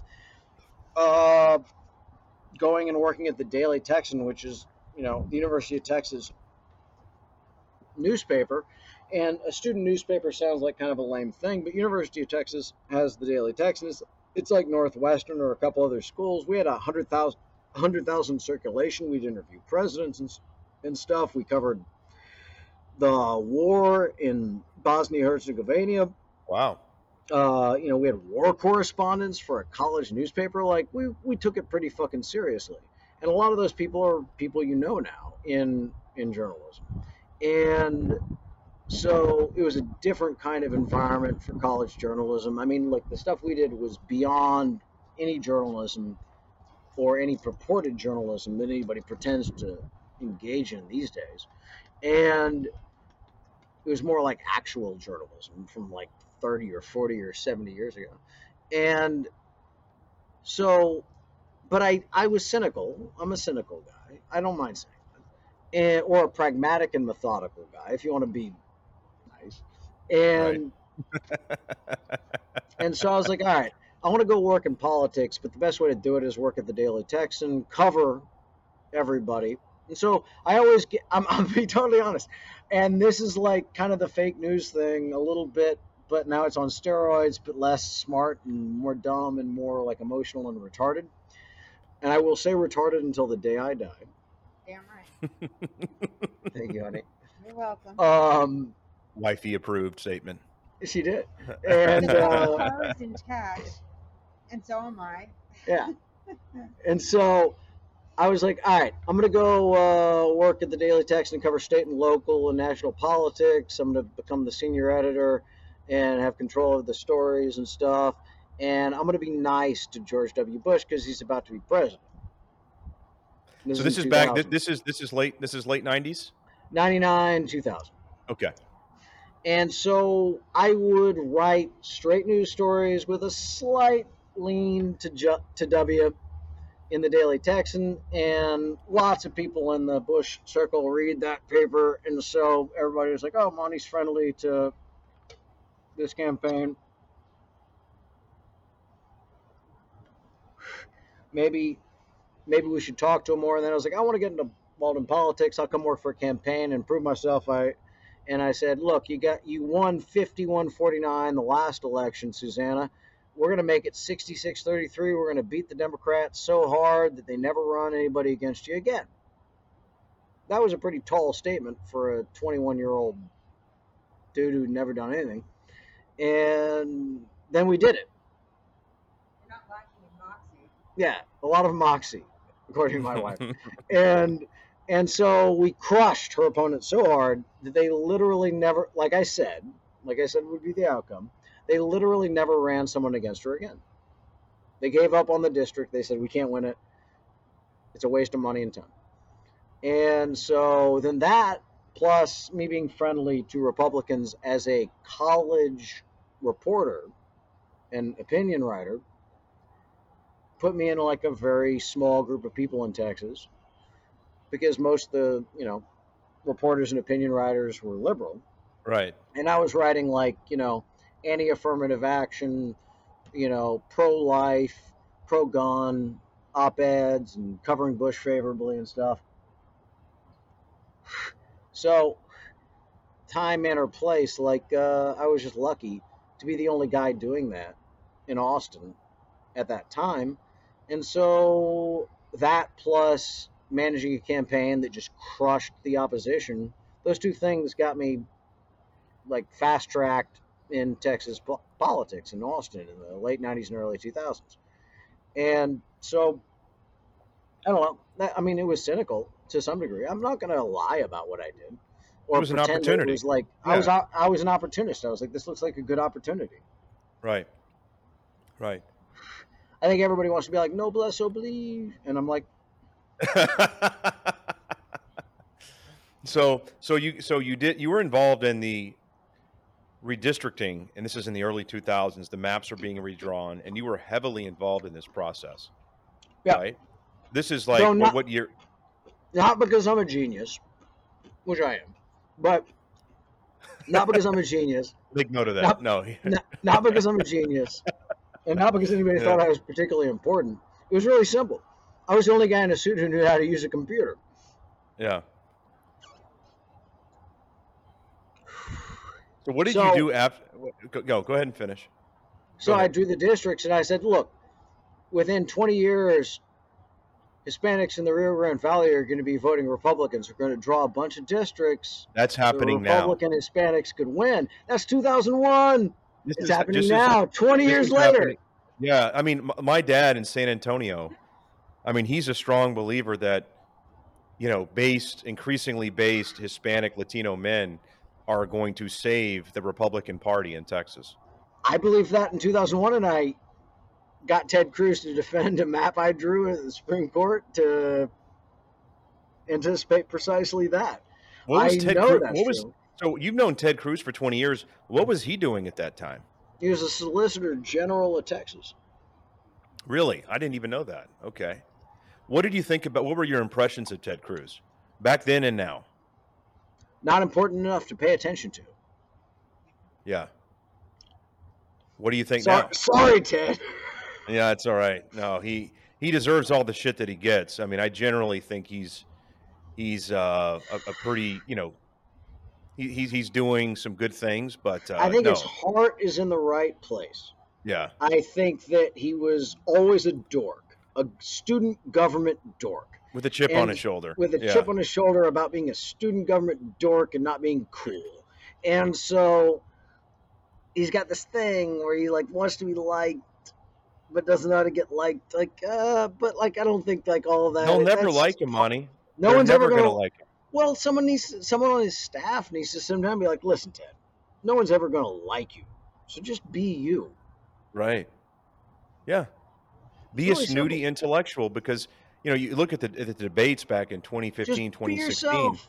the guy the guy is so well versed on so many different subjects, but the problem is he's got a shtick of being the Bible beater evangelical preacher type. That's all Which- fake. Well, I know, but some people like that stuff, and I, I remember with my you know in the, in the 2016 primary, I had hot debates with my parents because they like Cruz because he's you know Texas guy, and I said, listen, Ted Cruz is never going to win one state in the Rust Belt. He won't win one because he doesn't know how to communicate to those people. He doesn't have their ear, but Trump does. Trump can win those states, and that was proven out. And of course, now we look, you know, a few years, several years later, they're bigger Trump fans than I am, and I'm kind of in a place to where it's like, let's have an open field. I mean, if there's somebody else that would be a good candidate to run in 2024, whether it's DeSantis, which I like a lot, but I kind of like him being in Florida because he's done such a stellar job and really pushing back whenever COVID took off and not letting these things man. It's one of the reasons why I moved here because Yeah. this guy's got his shit together. But um, you know, let, let, let's talk a little bit about what the future looks like in 2022 with the midterms. We're looking at a red wave, but you know, is Trump going to run again in 2024? And should or, or should he run in 2024? What do you think about that? Unless something extraordinary intercedes, Trump is running in 2024. I think you're right. I mean, think about the guy. Think about his personality. Think about his life actions. Think about what he does. Think about what's important to him. There's no way he's just going to let it lie. No, he's not. He'd rather lose hard if there's a chance he can win big. Guy owned casino. He said it. I remember he said his favorite Bible verse was an eye for an eye when he was running back in 2015 16. He said, "Was that?" And so that's who the man is. He's coming back and he's He, running. he's 75 years old. He'll be, yeah, I mean, he'll be 77 or, you know, whenever he's, you know, he, he declares most likely. He's going to go after it again. Is he the best choice from your vantage point? Best choice in terms of getting elected? Yes, Yes. easily. That's a great question because I, I ran a poll on Twitter the other day, and who would do a better job in terms of you know running the country and getting rid of the swamp? Is it Trump or DeSantis? And this is a small poll, but seventy percent of people said DeSantis over Trump. The problem would- is, He would probably do a better job, but that doesn't have anything to do about winning a national election. and that's what people need to understand. You've got to get elected. And Trump has accused DeSantis of being dull and not having a great personality. And of course, I'm thinking, well, I, can we have some competence for a change? But look, the American people want to be entertained. And Donald Trump is a highly entertaining person. With Biden, everything's going to shit, and we don't even get any good sound bites. No. I would like some tweets. yeah, we. well, we have Truth Social coming up, which I'm not really, you know, I don't, I'm not so inclined to want to jump on Truth Social or Gettr or any of these other platforms because They're all going to be failures and dorky because they're not engaging actual fucking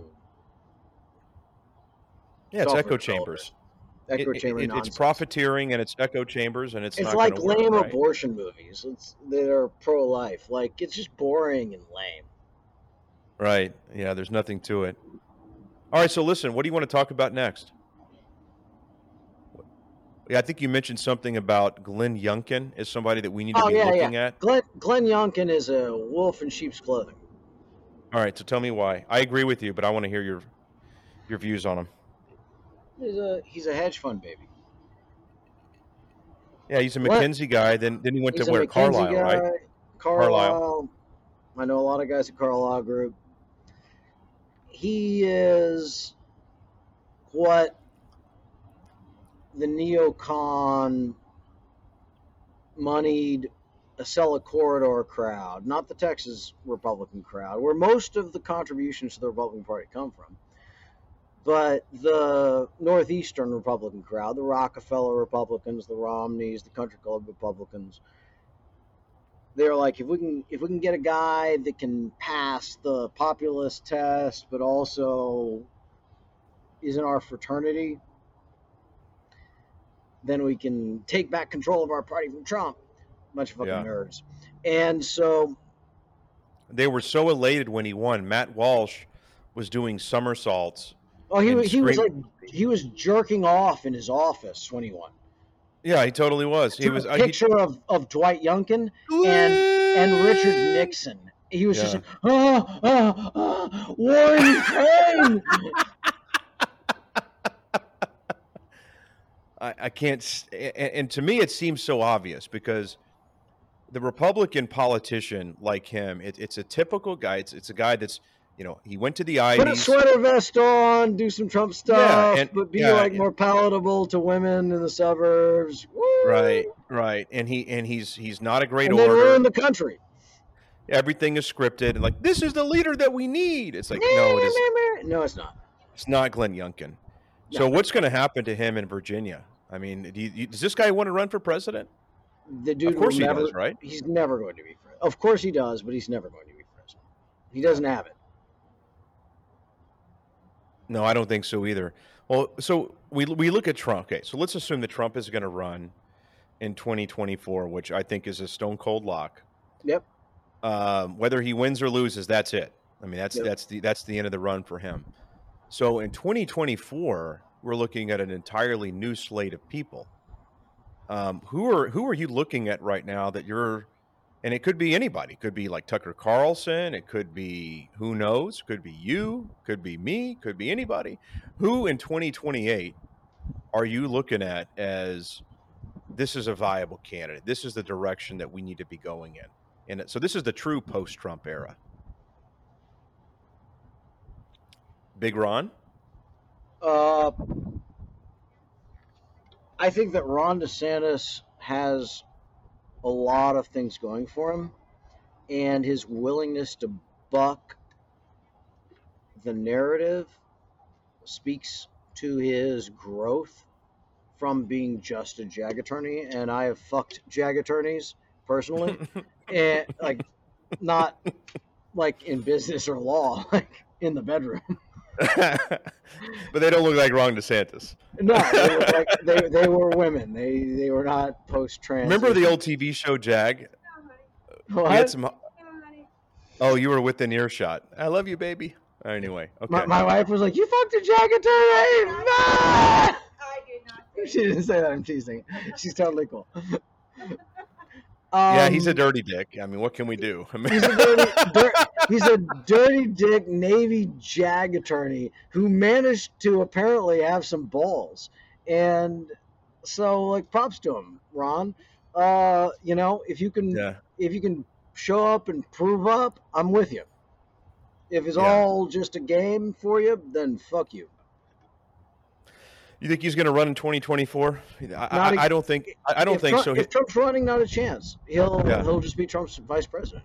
Yeah, and I was and I was and I was smart guy. reading recently about how, you know, Trump. You know, DeSantis was not the front runner in the 2018, um, you know, you know, campaign here in Florida. I mean, it was there was another establishment Republican that was the anointed one, and Trump got behind DeSantis. DeSantis run by a razor's edge over Gillum, who you know we all know what an absolute disaster that motherfucker was. I mean, he's God, he's embarrassing, and he's completely out of the game now. He's supposed to be the next Obama, and he's caught in, you know, South Beach in a um, hotel room with crack cocaine and alcohol and all kinds of bodily fluids on the sheets and compromising poses with a bald bodybuilder guy. I mean, it's just the most sordid story you can imagine. So, okay, thank God we DeSantis got through, and um, he's done a hell of a job. I mean, he he passed the COVID test, I think, better than any governor in the country, and that's really teed him up. But I, he's only 43 years old. His wife is is undergoing chemotherapy for breast cancer. We don't know whether that's stage one, two, three. We don't know anything, but she's in a real fight. And so I'd like to see the guy, you know, run for another term, continue to hold down the fort in Florida. Let Trump go do, you know, go do the dirty work and then have Big Ron teed up in 2028. I mean, that's what I'd personally like to see happen.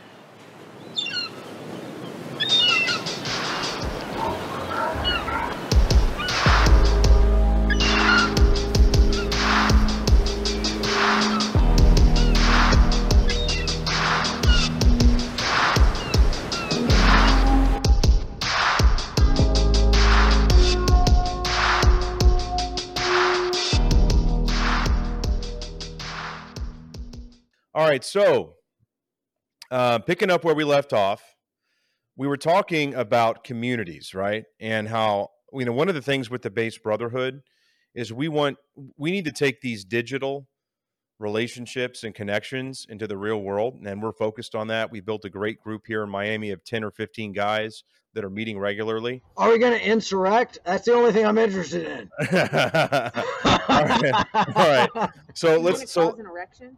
yeah Are we going to incite an erection? that's up to liz how's she doing man you want to let it Uh, the capital is fucked. All right, so um Monty, where do you want to go here? What do we want to talk about? Do you want me to bag on people or do you want me to say positive things? Um, I mean, it, negativity sells a lot better than positivity does. Michael So- Flynn is an idiot, an Obama stooge. He was lying to you the entire time. He says what he thinks is good for him. There's a reason he got prosecuted. You got to do a lot of dumb shit to fuck up when you're fucking inside. All right, so so Flynn to me always seemed like a little bit of a midwit. Like I I I, I- don't really get the thing with Flynn. What? Tell me about. Bingo, about, midwit.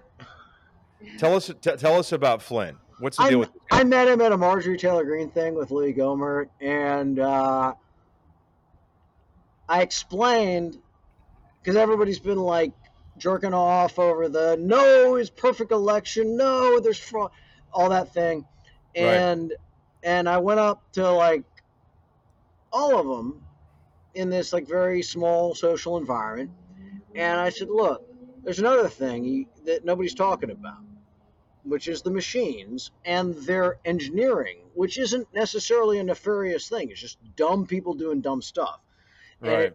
fucking shit up, and and it and it getting entangled with the fraud or the clean election or whatever, like dumb shit. And I was like, listen, think about this. Think about these facts and think about this fact pattern. What do you think about that? And I told it to Margie Taylor Greene, and mainly I think she just wanted me to fuck her. Yep. Hi, oh, Marjorie. I love you. Keep banging those weird dudes in North Georgia.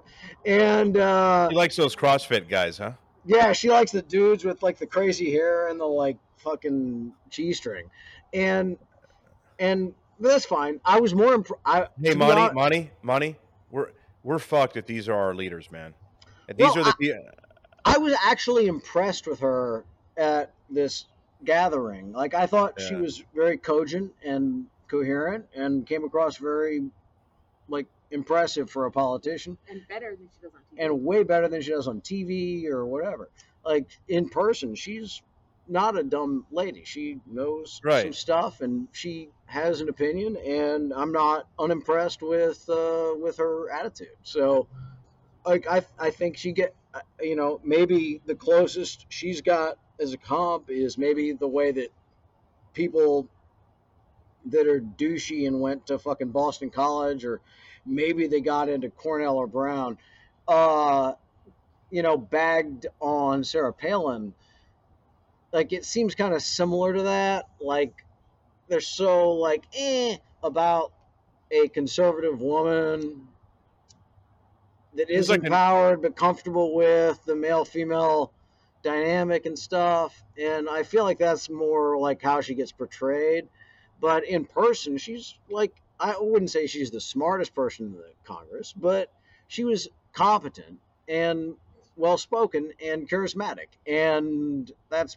that's, you know above the bar for most people that get elected to office right. um, Michael? Flynn struck me as the dumb guy on the football team that didn't know what was going on. I agree with you, man. I agree with you. Because I explained stuff to him and he just didn't get it. Right. Period. Right, He just didn't understand what I was fucking talking about. I was like, how'd you fucking do fucking counterinsurgency in Iraq for 10 years? Like, and why do you need all these bodyguards? No one here is going to shoot you. Like, Right. He was whisked away. and then why are you whisked away when people ask you tough questions? Like, stop being a pussy. And Right. so I have no respect for Michael Flynn. I don't give a shit if he's a general. Fuck him. Do you hear that, Michael Flynn? Do you hear what he just said? Well, he heard it in person. He's an. Louis At Go. Louis Gohmert should be president of the United States. hmm Because I talked to him about this stuff, and he immediately understood it, understood all the facts, and as a former judge, was like, "Yes, this is a case that could win." yeah. That guy got his head on straight, knows what he's talking about. No bullshit. All right, so I'm going to throw some names out here, and I want you to give me your unvarnished views, which I don't even need to like. I don't need to put a disclaimer on it, but I want you to give your views on these people. Always unvarnished. All right, so uh, Trey, Sometimes Gou- unclothed. Tr- Trey Gowdy. The most boring man on television in history. Who tried Gowdy? Boring. Yeah. Glenn Youngkin. Stooge. Joe Biden. Child molester. Neil Cavuto. Donald Trump.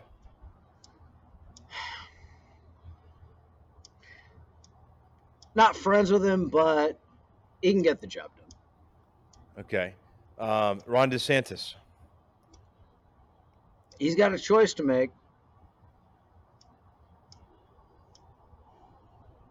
Ted Cruz.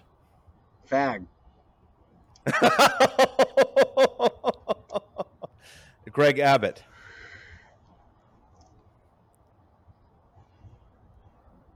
He is surprised that he's got as far as he has. He has no internal moral compass. And he feels like the DeSantis Trump side is going to win, so he's going to align himself with that and hope he gets through. And he's got like a wet dream about being president, which is never going to happen. Ken Paxton. A badass.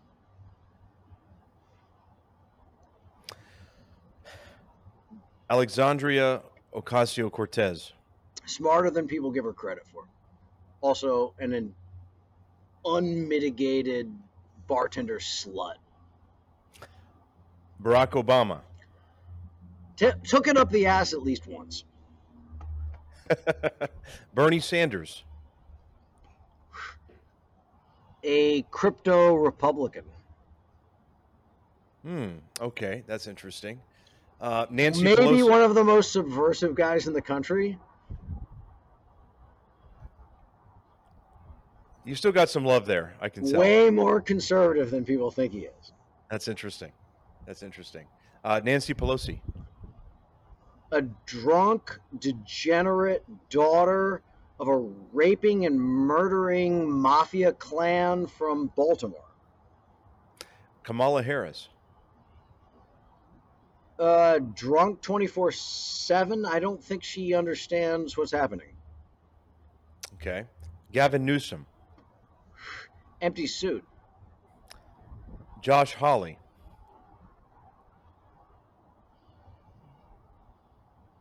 Not up to what he thinks he's up to. Tom Cotton. A liar. Hmm. Okay. Um, Brian Kemp.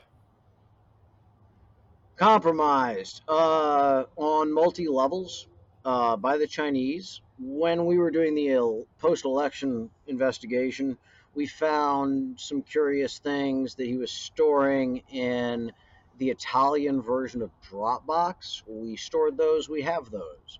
Um, he has taken money from the Chinese. He is corrupt. He has taken bribes. Um, he should. Pro- I mean, he's not going anywhere. He's never getting elected to higher office, but he should probably cr- be criminally indicted at some point.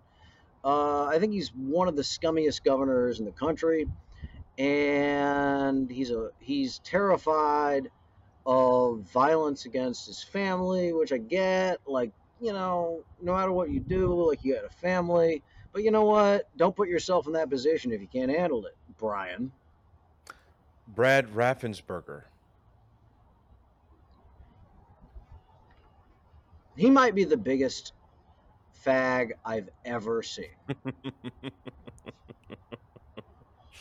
Stacey Abrams, A lot more respect for her than Raffensperger.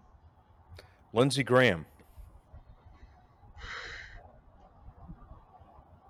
Lindsey Graham is like uh, the third dorky, like not cool guy that gloms on to the fucking high school quarterback and is like, "Yeah, I'm with this crew."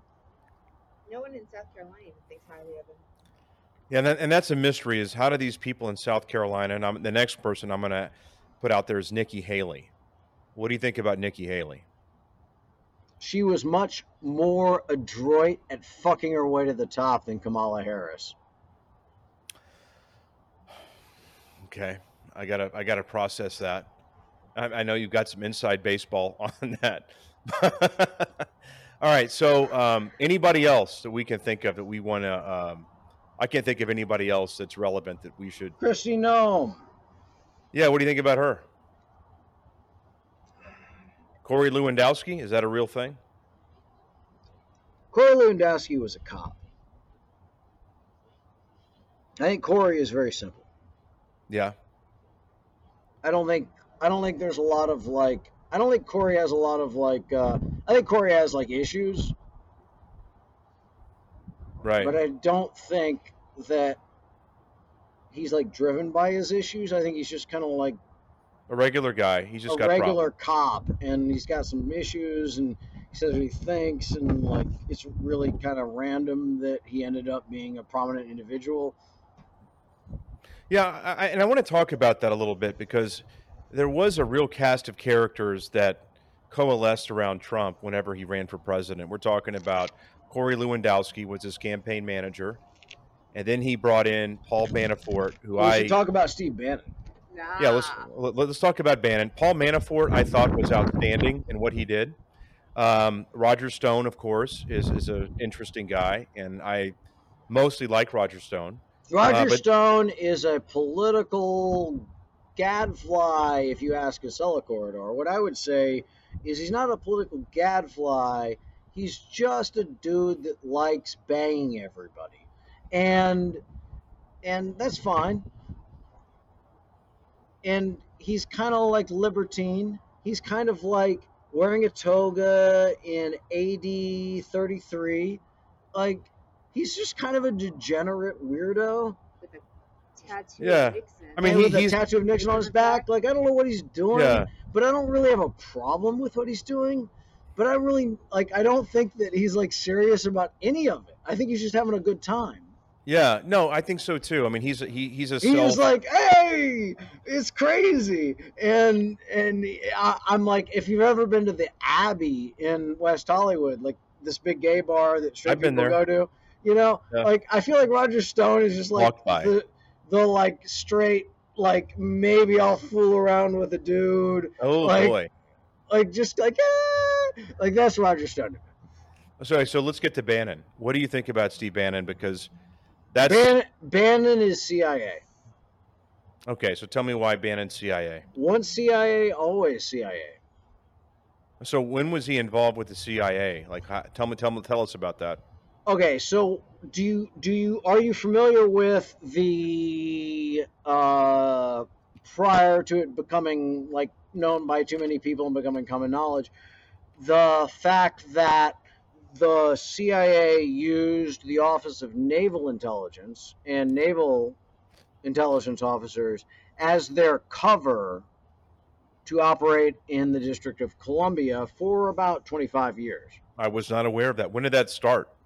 Mm, 60, 65, somewhere in there. So Bannon was in the Navy. Bannon was a naval intelligence officer, allegedly. So so But so being a naval intelligence officer was the go to cover for domestic CIA operations in the 80s. so do you think Bannon? Okay, so if Bannon is he a CIA asset to this day from your vantage point? Yes. What is he? What is he trying to accomplish? Whatever his whatever his orders are. Yeah. When you're when you're an asset or an agent and not in charge, you take orders and you follow them. Right. So do, i- i- is Bannon? Um, On Is he- anybody's side? No, he's on his side slash order's side. I mean, he seems to me like a guy that's just he's looking for a home. Like, I mean, he was involved in these populist movements in Europe after Trump got. I mean, after he was, you know, left the Trump campaign. I'm a um, really uh, connected yeah. guy. If I wanted to be involved in populist movements in Europe, I could go do it. He's Yeah. not involved in populist movements in Europe because he wants to go do it. He's involved in populist movements in Europe because he's got orders that say go be involved in populist movements in Europe. So, what do you think about Jack Posobiec? He's a Because he- prison guard. Why would I think about him? Yeah. well, he's tight with Bannon. They go on the war room. You know, if you're saying Bannon is a CIA asset, and people They're, have they're, they're not that talented. I've gotten them to put something up the flagpole a fucking hundred times on Twitter and their social media outlets. These guys are not as smart as you think they are. well, that, and and that leads to a whole other thing about how the right embraces people like this. You think about like in 2015, whenever Trump started to take off, you had this grifter gang of guys that were kind of looking for a home via Twitter. Talking about like Mike Cernovich and Jack Posobiec and guys that were kind of in this manosphere thing. And then they kind of jumped on board the Trump train. They got a lot of notoriety, a lot of fame, and you know, some of them monetized it. And Well, I don't- I, I I don't understand someone who cares about that. Like I can't really comment on it because like it's so foreign to me. Like I don't I it's so far be like Twitter came into its own, you know, like 13 years ago or whatever, and I was running a game studio in Hollywood, and it was a big deal, and and everybody like William Morris and the publicists and the jerk offs were all like, "Oh, you got to get on Twitter and like build a following and stuff." And I got on Twitter and I like posted once, and then I was like, "All right, I get Twitter," and then I posted twice, and I was like, "Eh, this seems like a waste of time," and I think it's a surveillance tool. And then I posted a third time, and my third post was, "I don't think I'm going to post again." And I, I didn't for ten years. So, like, I don't really truck with that whole thing. Like I, I think that I don't want to say that I think that there are at least 50,000 or 250,000 people that have the same opinion. But maybe none of them are talking or maybe they're all retired or maybe they don't care. But like my whole point of view on Twitter from the beginning was this is just a surveillance tool, and it and this is DIA from the beginning, and NSA from the beginning. Why would I post shit on this? Yeah. And and so I never bothered with it, even though like idiot, useful idiots in the agencies like William Morris or whatever, like you got to get on Twitter so you get a following and do this. And this is before like anyone knew Twitter existed. right. And I was like, no, I'm not going to do it because like I just don't like it. It's not my thing. And so I think that there's this whole like people think that there's this overarching conspiracy and control of like a few people like making things that doesn't happen.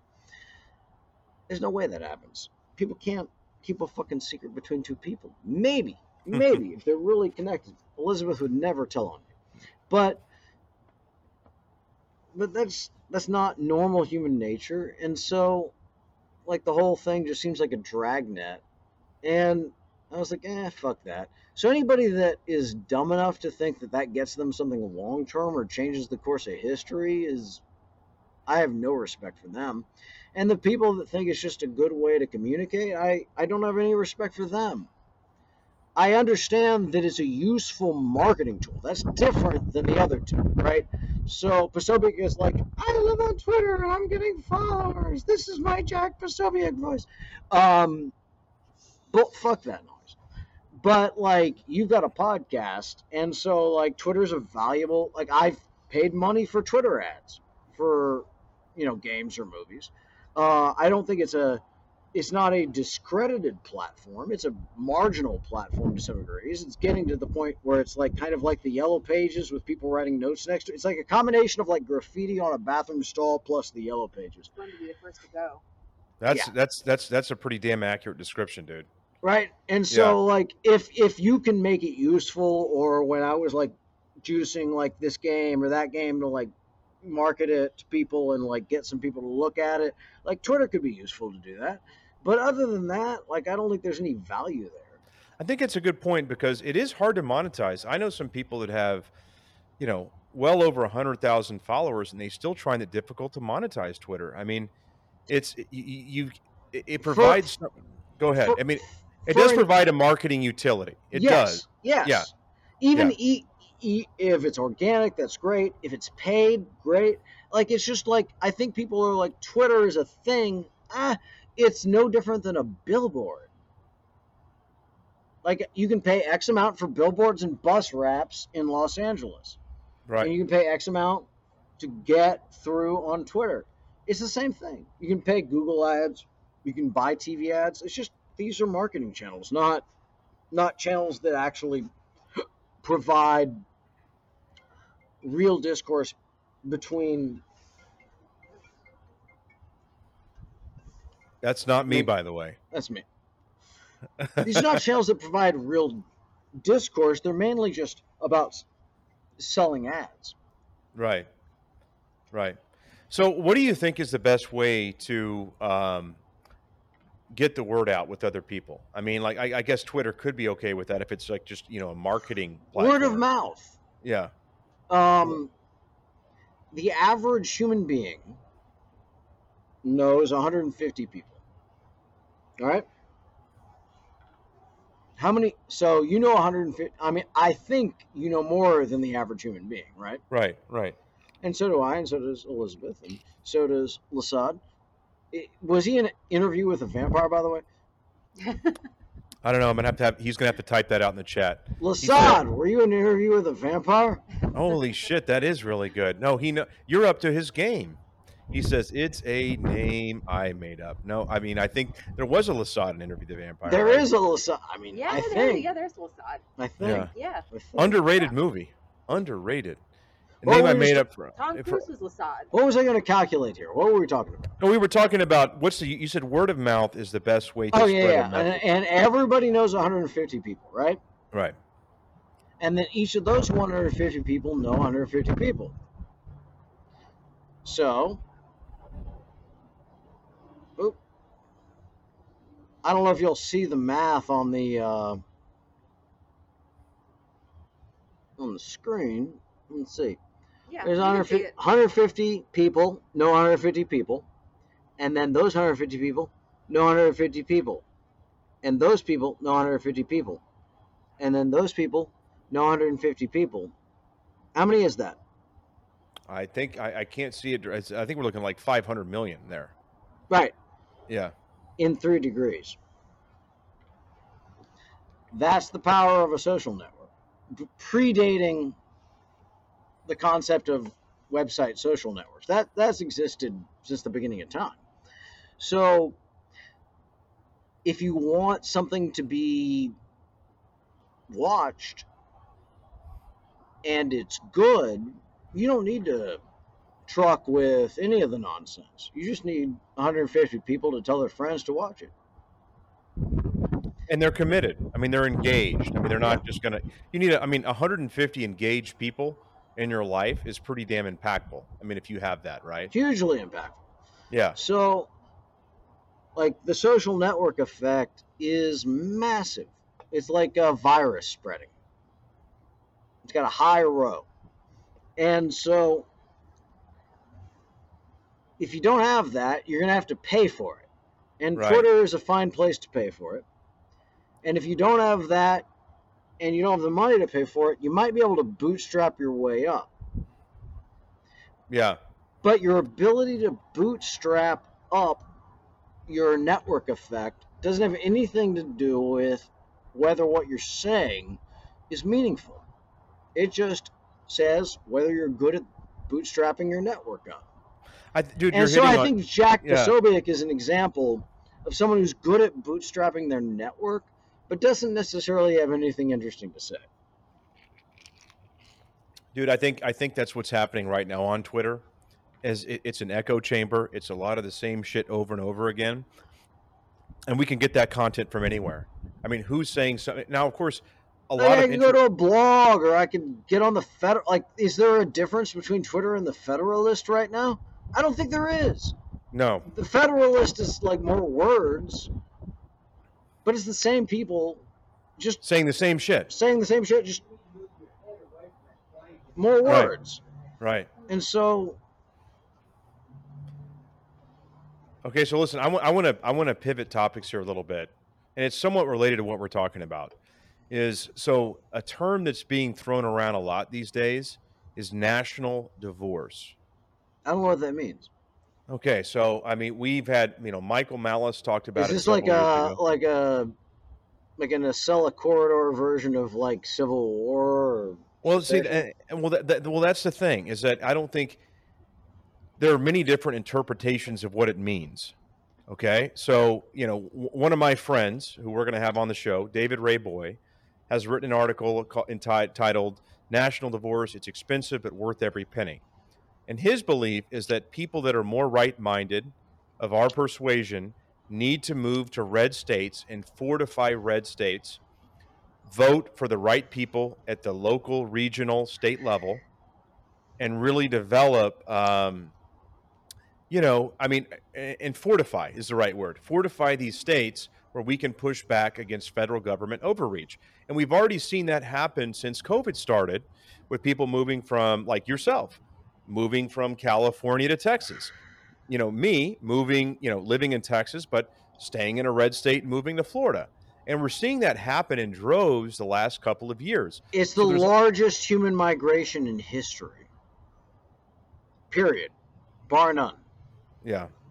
So you see people that they they want they want to be around people that have the same values. They want to be in a more favorable country. They they, they don't want to be taking their taxes. You know, they don't. I mean, look at California. They're going to be doubling. By the way, you have an excellent radio voice. I appreciate that. I appreciate that. You Um, do. He does. No, I, I, thank you, thank you. My, my my my wife agrees. Thank you, Liz. Thank you. so we've got um, this soft splitting already starting to happen, where people are fortifying oh, these. So, so what is that? Gonna, California, my, uh, other than foreign policy and geopolitical shit, California is not really in the same country as Texas and Florida. it's not. Well, Tell us about. And I've your. been back and forth between these places for two years. Okay, so listen, I, I lived in LA for two years. You've been in the video game business. You've been in, you know, film production. You're a lead actor in your in your own film, which is fucking amazing. And we need to talk about that before we finish tonight. Thank you. But so so you have a great understanding of like you grew up in Texas, you were in California during kind of the last bit of the golden years, which I kind of I kind of was When too. I was first there, it was still Yeah. golden, and then it went to shit really fast. So tell us what's happened. Like you've been traveling back and forth. What's going on with California right now?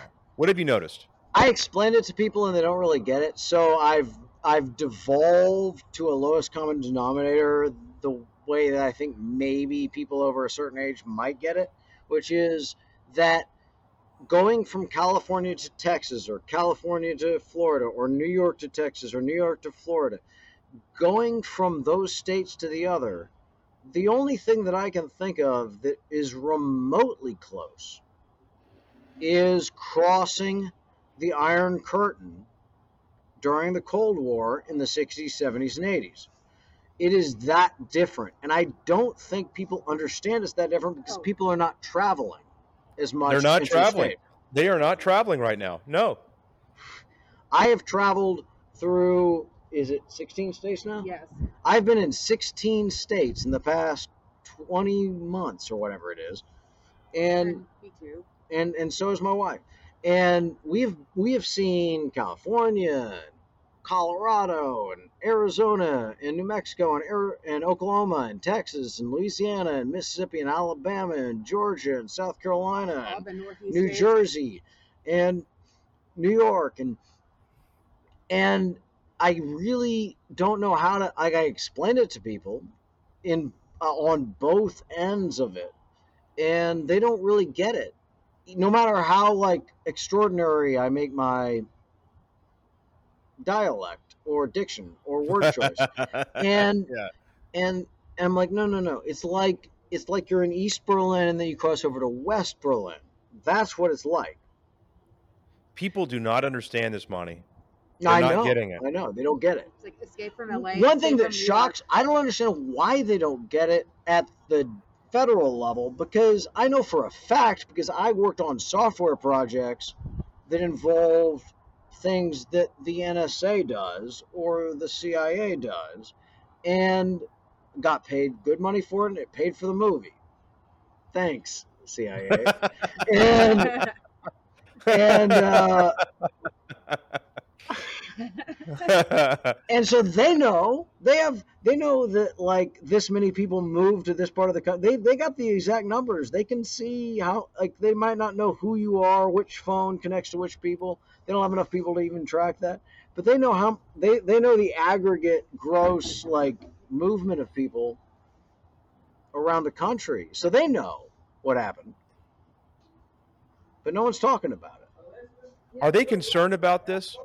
Are they concerned in terms of All move a step. All move a step down. what'd you say are, are they concerned about this? I mean, because they have to know what's going on in terms of people that are kind of ideologically congregating right now. I Oh, mean, th- that that's why the democrats are scared yeah. So where do you where do you think this goes over the next? Because you know this whole idea of national divorce. I mean, I don't think that anybody. I mean, thinks that there's going to be like a Civil War two type scenario where you no, have because one fighting. side has all the guns. Yeah, one side has all the guns. I mean, they they have their hands on the levers of power in terms of the major institutions. They're all wearing masks. That that's the thing that I think people haven't gotten yet. Is if you go around wearing a mask, you're you're you're putting a scarlet letter on yourself by choice. You're saying I am a submissive person who will acquiesce to any threat. Yes. And so the other side of that debate was never going to do it. They're never going to take the vaccine. I'm unvaccinated. I will never take the vaccine. I'd rather die of the virus. So all of the submissive people that like the statist feudal nonsense they're comfortable with being submissive. They like it. But then they get twitchy about it. They get nervous. They're like, I don't know if I should like this. I want everybody else to do it, so I feel ratified in my weakness. And that is annoying but it's a it, it's destined for failure. Yes. So, do I think something dramatic is going to happen? No. For a lot of reasons, but I think that there is a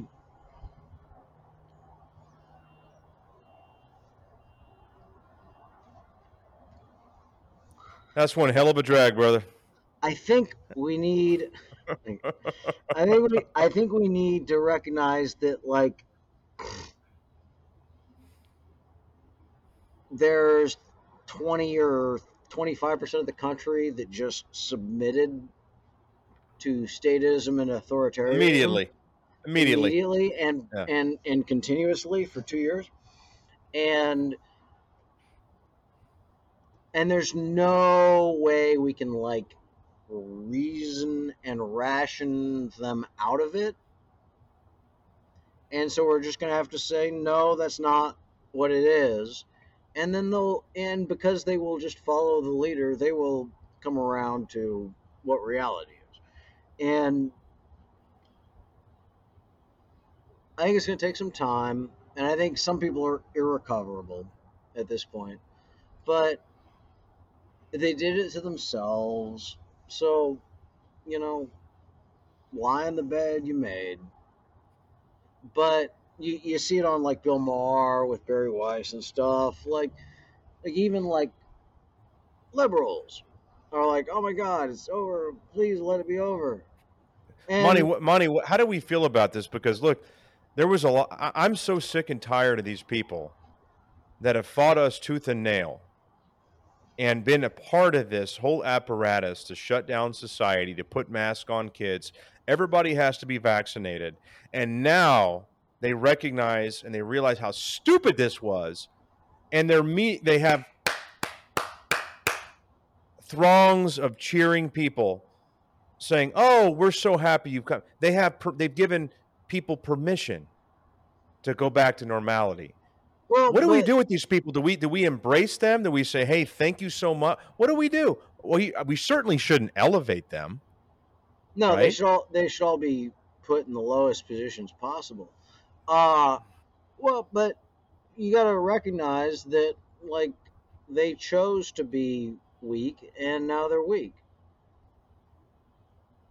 That's a very simplistic and astute way of putting it. They are weak, and they should be treated that way. We shouldn't be elevating them, saying, "Oh, thank God you came around finally. No. Here, you can go to the front of the line. Thank you so much." It's No. bullshit. We can't It- do that. They're just weak and they they got comfortable with being weak and now it's time for strong people to make a great country. So let's let, let's talk about that a little bit in terms of what the future looks like. Um, do you think that you know? It, it sounds like you think a lot of the notions of national divorce, like you're for people moving to states that are meeting their needs culturally, financially, economically. That's a good thing. Yeah. You know, do you think this country splitting up into like two place, you know, two countries or multiple countries? Is that feasible? Is that possible? Is that a pipe dream? It's feasible, it's possible. I don't think it's necessary. I mean, Yeah. thi- Texas and Florida run the country. Like more than any two states have ever run the country. Yeah. Every bit of economic recovery in this country is in two plus a grab bag of other states. California is a wasteland. It looks like a bomb went off there everywhere you go. New York is a wasteland right now. Yeah. Like these places are decapitated to a degree that has never happened before. And I mean, the closest you might get is like Reconstruction era South.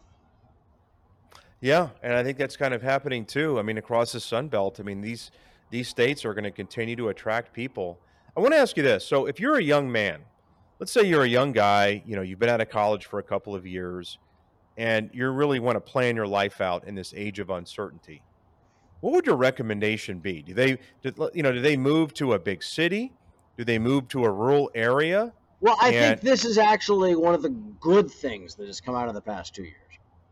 This is actually a positive, fundamentally, is extraordinary, and I didn't never. This is something I never thought would happen because I've I'm comfortable with a lot of crazy eventualities. I'm like, you know what? There's probably going to be a war with China, or China's going to have a civil war within it by 2035, and everybody's like, that's crazy, and I'm like, eh, well, we'll see. But I think that's what's going to happen. I don't think that's what's going to happen anymore. I think this changed everything, and and and the thing that I see that's positive is that one thing that Gen X dealt with was that there were no things to explore or get or find, right? All the territory had been discovered. Everything had been mapped out. We'd gone to the moon. Everything Yeah. was done, right? But now we're in a situation where if you're 18, the world has changed dramatically and it's created all of these untapped and unknown and heretofore un non-existent opportunities that you can go out and engage in. So you're back to a world where it's not just this technocratic oligarchic, not post World War II, New World Order nonsense. You're living in a world where if you can figure out a way to move that truck around the country, you're gonna make like a million dollars a year. And so, I think it's good. I think dude, I- it, I, I don't think anybody planned that. I think they wanted. I think the people in my class. Let me be frank. I grew up rich. I went to a prep school. I learned Latin. like if Yeah. I had if I had just been like a pussy and toed the line, I'd be you know the people I'm bitching about. I'm a class Right. traitor. Let's put it in not too fine terms. I'm an absolute God bless you, man. God bless you. I love you. It takes some time and it takes some energy. and it- it's tiring, but I'm an Yeah. absolute class traitor. Yeah. And so, but I think that there's like an interesting opening up of like dramatic, extraordinary opportunities for anyone who is young and wants to go after those in this country. I, I know that there's a lot of dumb shit going on and things are bad inflation wise and supply chain wise and whatever. But I think that the dramatic shifts that have happened in the past two years have created they're not territorial discoveries you can't go to africa and find a new country or something now but there's this whole social and business unknown that creates a lot of opportunity for young people and i think that's good if people take advantage of it dude I, I you're you're hitting on probably the most important thing we've talked about all night is you know and that's what the Based Brotherhood is really about is you know we, we look at we want to circ you know currency is energy right Yeah. so you know currency is energy you know a transfer of energy in relation to a perception of value Yeah. and so the most one of the most important things we can do is to transfer energy amongst those of like mind and have the same values and so we can kind of rebuild a parallel economy, a new society where we're trans, and it, it, it probably involves cryptocurrency of some kind, but we can rebuild a new society. And that's really never happened. So, I mean, like, there's a lot of doom and gloom depending on i know what. people are very like "Ah." Yeah. But I mean, we're excited, dude.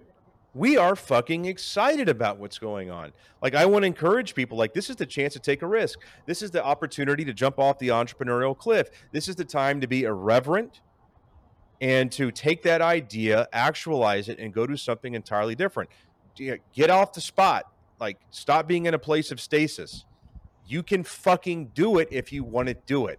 And that hasn't happened in a long time, dude. a Has it long, not? long time Yeah. So I Yeah. think there's a lot of opportunity. I think that people need to recognize that. I don't think it just happens. I think people have to point it out. And I think that it's a unique position in time where nobody has any faith in anything that came before. No. so the power of a strong, correct idea has never had more currency than it does now.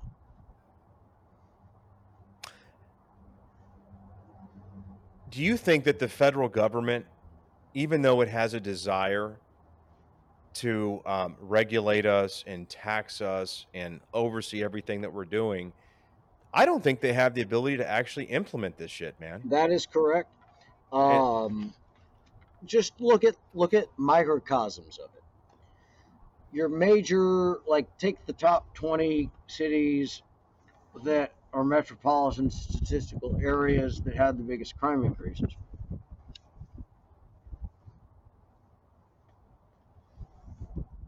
And and those groups Love the hat, by the way.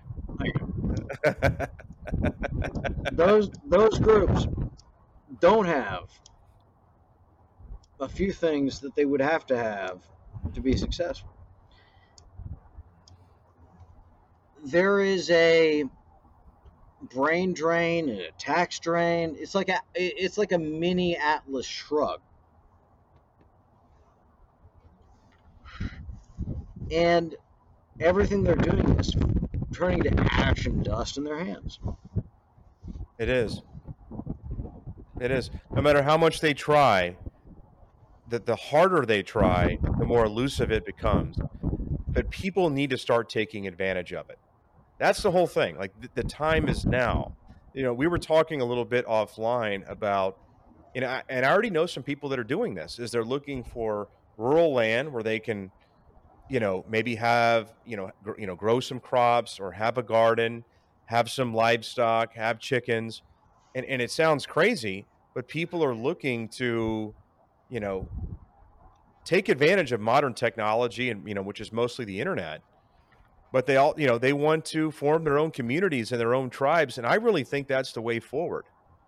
And um, it's something that i'm going to be investing time in you know over the coming years but i want to be around i don't want to be around i don't want to be in a jungle of people that i don't know that i don't have anything in common with i want to be around those of like mind Yeah. and it's happening right now right before our eyes right I, So- I, I am. I, I know a lot of people are sad or worried or stressed about the way things are going, but based on what I know and watching this all happen and being around the country in the course of it, I'm very optimistic. I, I, I thought people would be way less resilient than they were. wow And I am impressed with the resilience of the American spirit and the individuals in this country. And I think that they have shown that there is a unstoppable 50 or 60% of the country that just will not bend the knee to anyone, whether it's domestic or foreign. And that is probably sending shockwaves around world for the past six months. And I think that's an extraordinarily powerful situation to be in. yeah and Hang, know, on one sec. yeah sure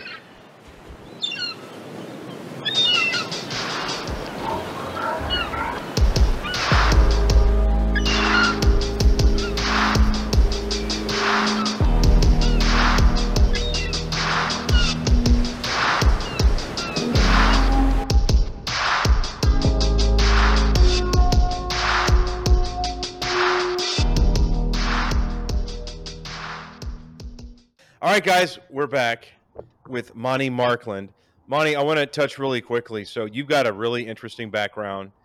You know, so you've been in politics, you know, in, in, in Texas and and you know more recently nationally, but you've also been in video games and you've Yep. been in Hollywood, Pedowood. You know, No, no, while. no, not everybody out there's like that. Not everybody out there's like that. So you, uh, I want to talk about your film Malibu Road. Yeah. So you produced a fucking badass film called Malibu Road, independently produced. One of the very few people that were able to do something like that. And I want you to tell us a little bit about Malibu Road, like how the idea originated, and then all the struggles and fights that you had to go through to produce and release this movie, and where you're at now with the whole project. So, and I think that what I'm going to say is going to resonate with a lot of people that actually work in Hollywood in the system and are just tolerating the wokeness. I was bored. Like, I wasn't political about it. I was just bored with the postmodern zeitgeist of entertainment. I said, well, postmodernism is kind of run out if I'm going to make a movie, I want to do whatever's next. And I don't know what's next. I'm not a genius. And so I was like, what's what's after postmodernism? And so we went through a rigorous and deliberative and methodical process of art of figuring out how we could create something that was next that was after postmodernism Mm-hmm. because I hate postmodernism. I think it's, I mean, maybe it was cool when Marcel Duchamp put a urinal on the wall, but like 50 years later, not that cool. So I was like, we got to do something different. Otherwise, we're just stagnating. So I was like, let's do something that's beyond postmodernism. There's nothing postmodern about what we're doing. We're going to do something completely ignoring all of the postmodern tropes of movie making. that was really the fundamental drive of what we did. And and it informed every every choice we made. And then in the course of doing it, we realized that in order to get past the postmodern nihilistic nonsense that Hollywood has been sucked into, and I say Hollywood, I, have been in, I was in Hollywood for 15 years. Like, if if I go to almost anyone in the country, they'll say you're from Hollywood, and I'll say yeah, and I was in Hollywood, but like I don't necessarily associate with the word Hollywood at this point. Maybe 10 years ago I did. But the idea was to make something that was past being postmodern. And so we did it, and we were successful at doing it. And I think it it got caught up in a lot of geopolitical, social, ideological, and philosoph- philosophical conflicts.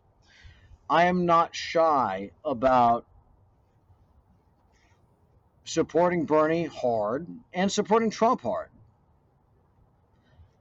And I think that a movie that a guy makes that's like that is probably going to be equally polarizing. And Hollywood is just not ready to yet. Hopefully, they will be. To escape from, and Bill Maher's most recent episode is a positive development in the direction. Get out of their postmodern nihilism and Malibu Road's a fun movie. I mean, it's an old fashioned fun movie. You watch it, you have a good time. You go home, you fuck your wife or your girlfriend. Well done.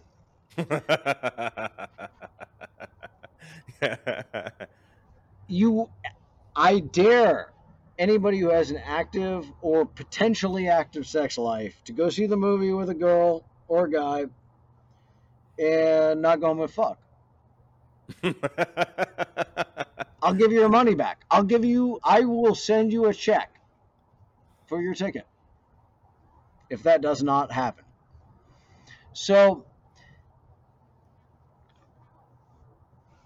like, why should you watch it? Because it's fun. Why should I talk about it? Because it's about more than just a movie. Malibu Road is a point in human history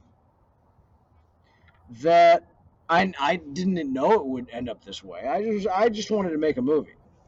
I was like, let's make a movie. It'd be cool.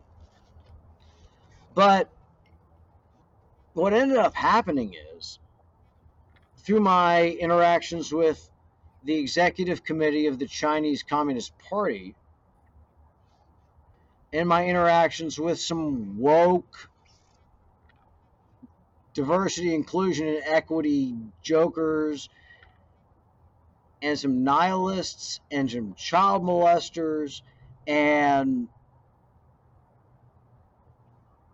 just a bunch of insane, dumb idiots who just waste money.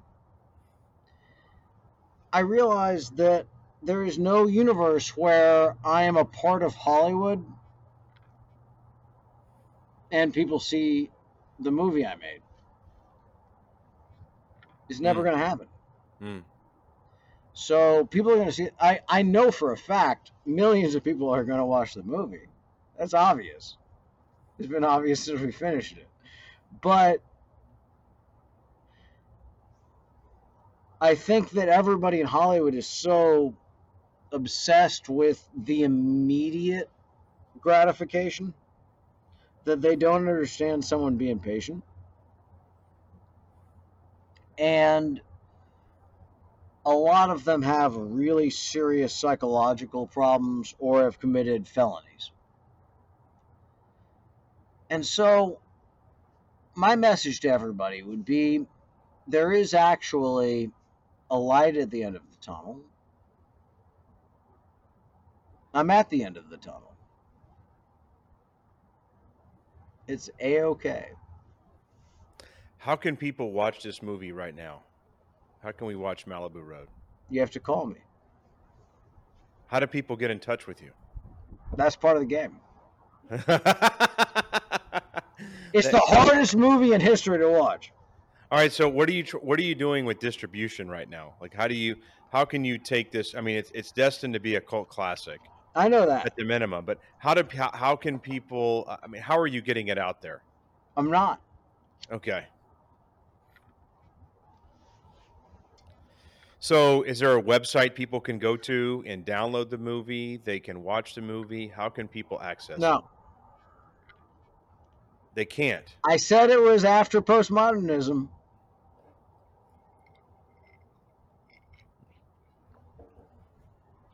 I'm not playing around. This is all chips on the table. You All right, can't guys. get you can't get this movie. All right, If guys. you can so, if you can figure out how to get this movie, you win. all right, so we're posting the trailer, which we did today, but we're going to repost it. And I want you, Do you guys. understand what I'm saying, Alex? Do you understand what I'm doing? I, I, I, I think I get half of it. What And- half do you not get? well, I mean, I want people to see the movie because I Well, watched so the trailer. I'm not. I I'm not gonna be. A, I'm not gonna be a, a solipsistic idiot like Biden. I want people to watch the movie too, but I'm still gonna do what I think is correct from a business point of view. Yeah, I mean, everybody that watches the trailer is like, They want to watch the movie.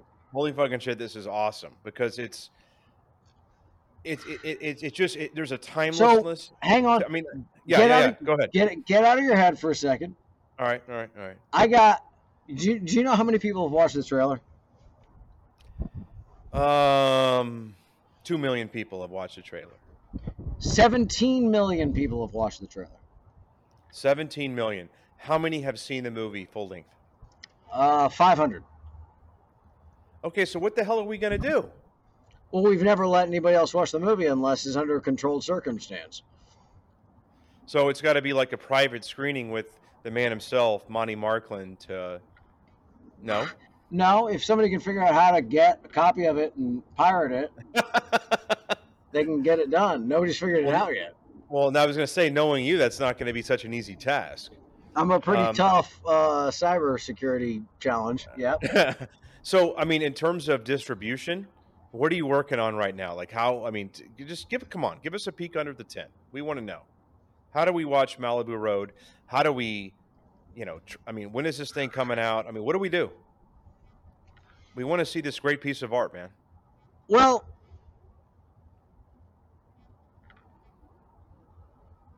I would counter with the question if you're bothered by wokeism, if you're a liberal who doesn't like masks, if you're a Republican who doesn't like CRT, if you'd like entertainment that wasn't political but was just sexy and fun, maybe you should check it out.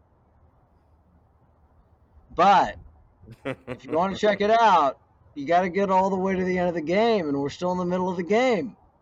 All right, guys, this You is a gotta- challenge. You got to take that mask off. You got to stop taking the boosters. You got to stop being stupid. You got to stop being a statist. You got to stop being a submissive fag so that I don't have to rescue your ass from a fucking gas camp. When you do that, you get the movie.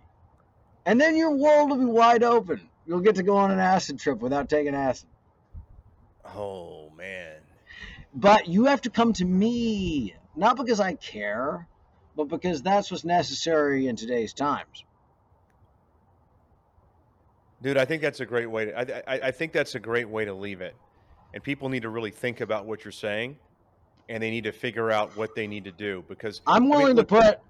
I, I spent two million dollars of cash, and like 1.5 million dollars of time, making that, and I'm holding it back for a reason. And the reason I'm holding it back is because it's it's beyond what is postmodern. It's beyond nihilism. It's beyond wokeism.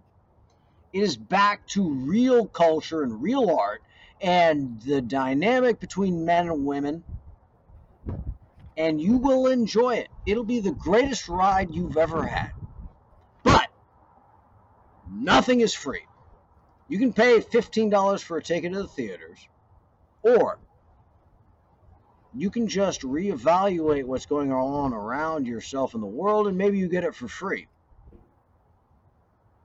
All right, so guys, I want you to think about what Monty's saying right now.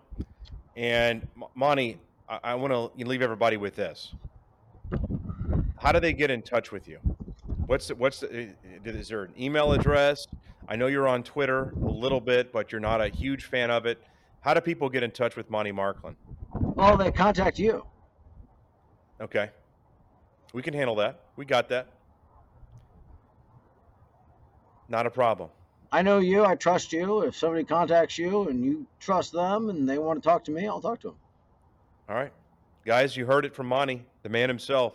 Monty, so listen, um, this has been phenomenal. Did you want me to say fuck Joe Biden once? Let's go, Brandon. Uh, let's go, Brandon. I think you just did, but can you say it with emphasis, please? Fuck Joe Biden. And with that, we are going to wrap this up. Monty, I want to thank you for joining us tonight, and I want you to come back very soon. We got we, guys. We're just scratching the surface of um, Well, what we didn't get into, which we should get into. yeah, Don't. I'm sorry to interrupt. yeah. What do we want to talk about next time? Well, we need to talk about China. We need to talk about China. I spent 15 years fighting made members. uh, Think about it as the mafia, made members of the executive committee of the Chinese Communist Party. Spent 15 years fighting them in Hollywood. And it did not come without a cost. The cost was not that great. I want people to know that you can just say, fuck off, China, and it's not a big deal. Like, it didn't stop me. So, but it did take a little bit of like jumping off the cliff to do it because everybody was like, oh, we'll just take the Chinese money. And I was like, no, the Chinese money's not like the Japanese money. They bought Sony and TriStar and they just wanted to be cool. That's all the Japanese wanted. But the Chinese, that's not what they're about. It's all about nationalism for them. It's all about Han Chinese superiority. And they are spending billions of dollars a week to try to manipulate and destroy everything that you care about. And you can't let that happen. It's not about my movie or me talking or Alex talking or whatever. They want to destroy your whole life. They want to make you a slave like the Uyghurs are because they're a totalitarian, feudal, psychopathic regime. And I can give you specific line item examples from personal and professional experience of how they operate and what they do. But that's for another episode. Man, that's powerful stuff. And this is something where you know we've talked a little bit about it, but honestly, it is, it is uncharted waters. And I want to hear all about it. We're going to get you back on here in the next couple of weeks. Um, we're going to drop this episode probably early next week. And Monty, I just want to thank you so much for joining us at the Based Brotherhood tonight. It's been a phenomenal conversation. I can't wait for people to see this, and I know they're going to want to see a lot more from you.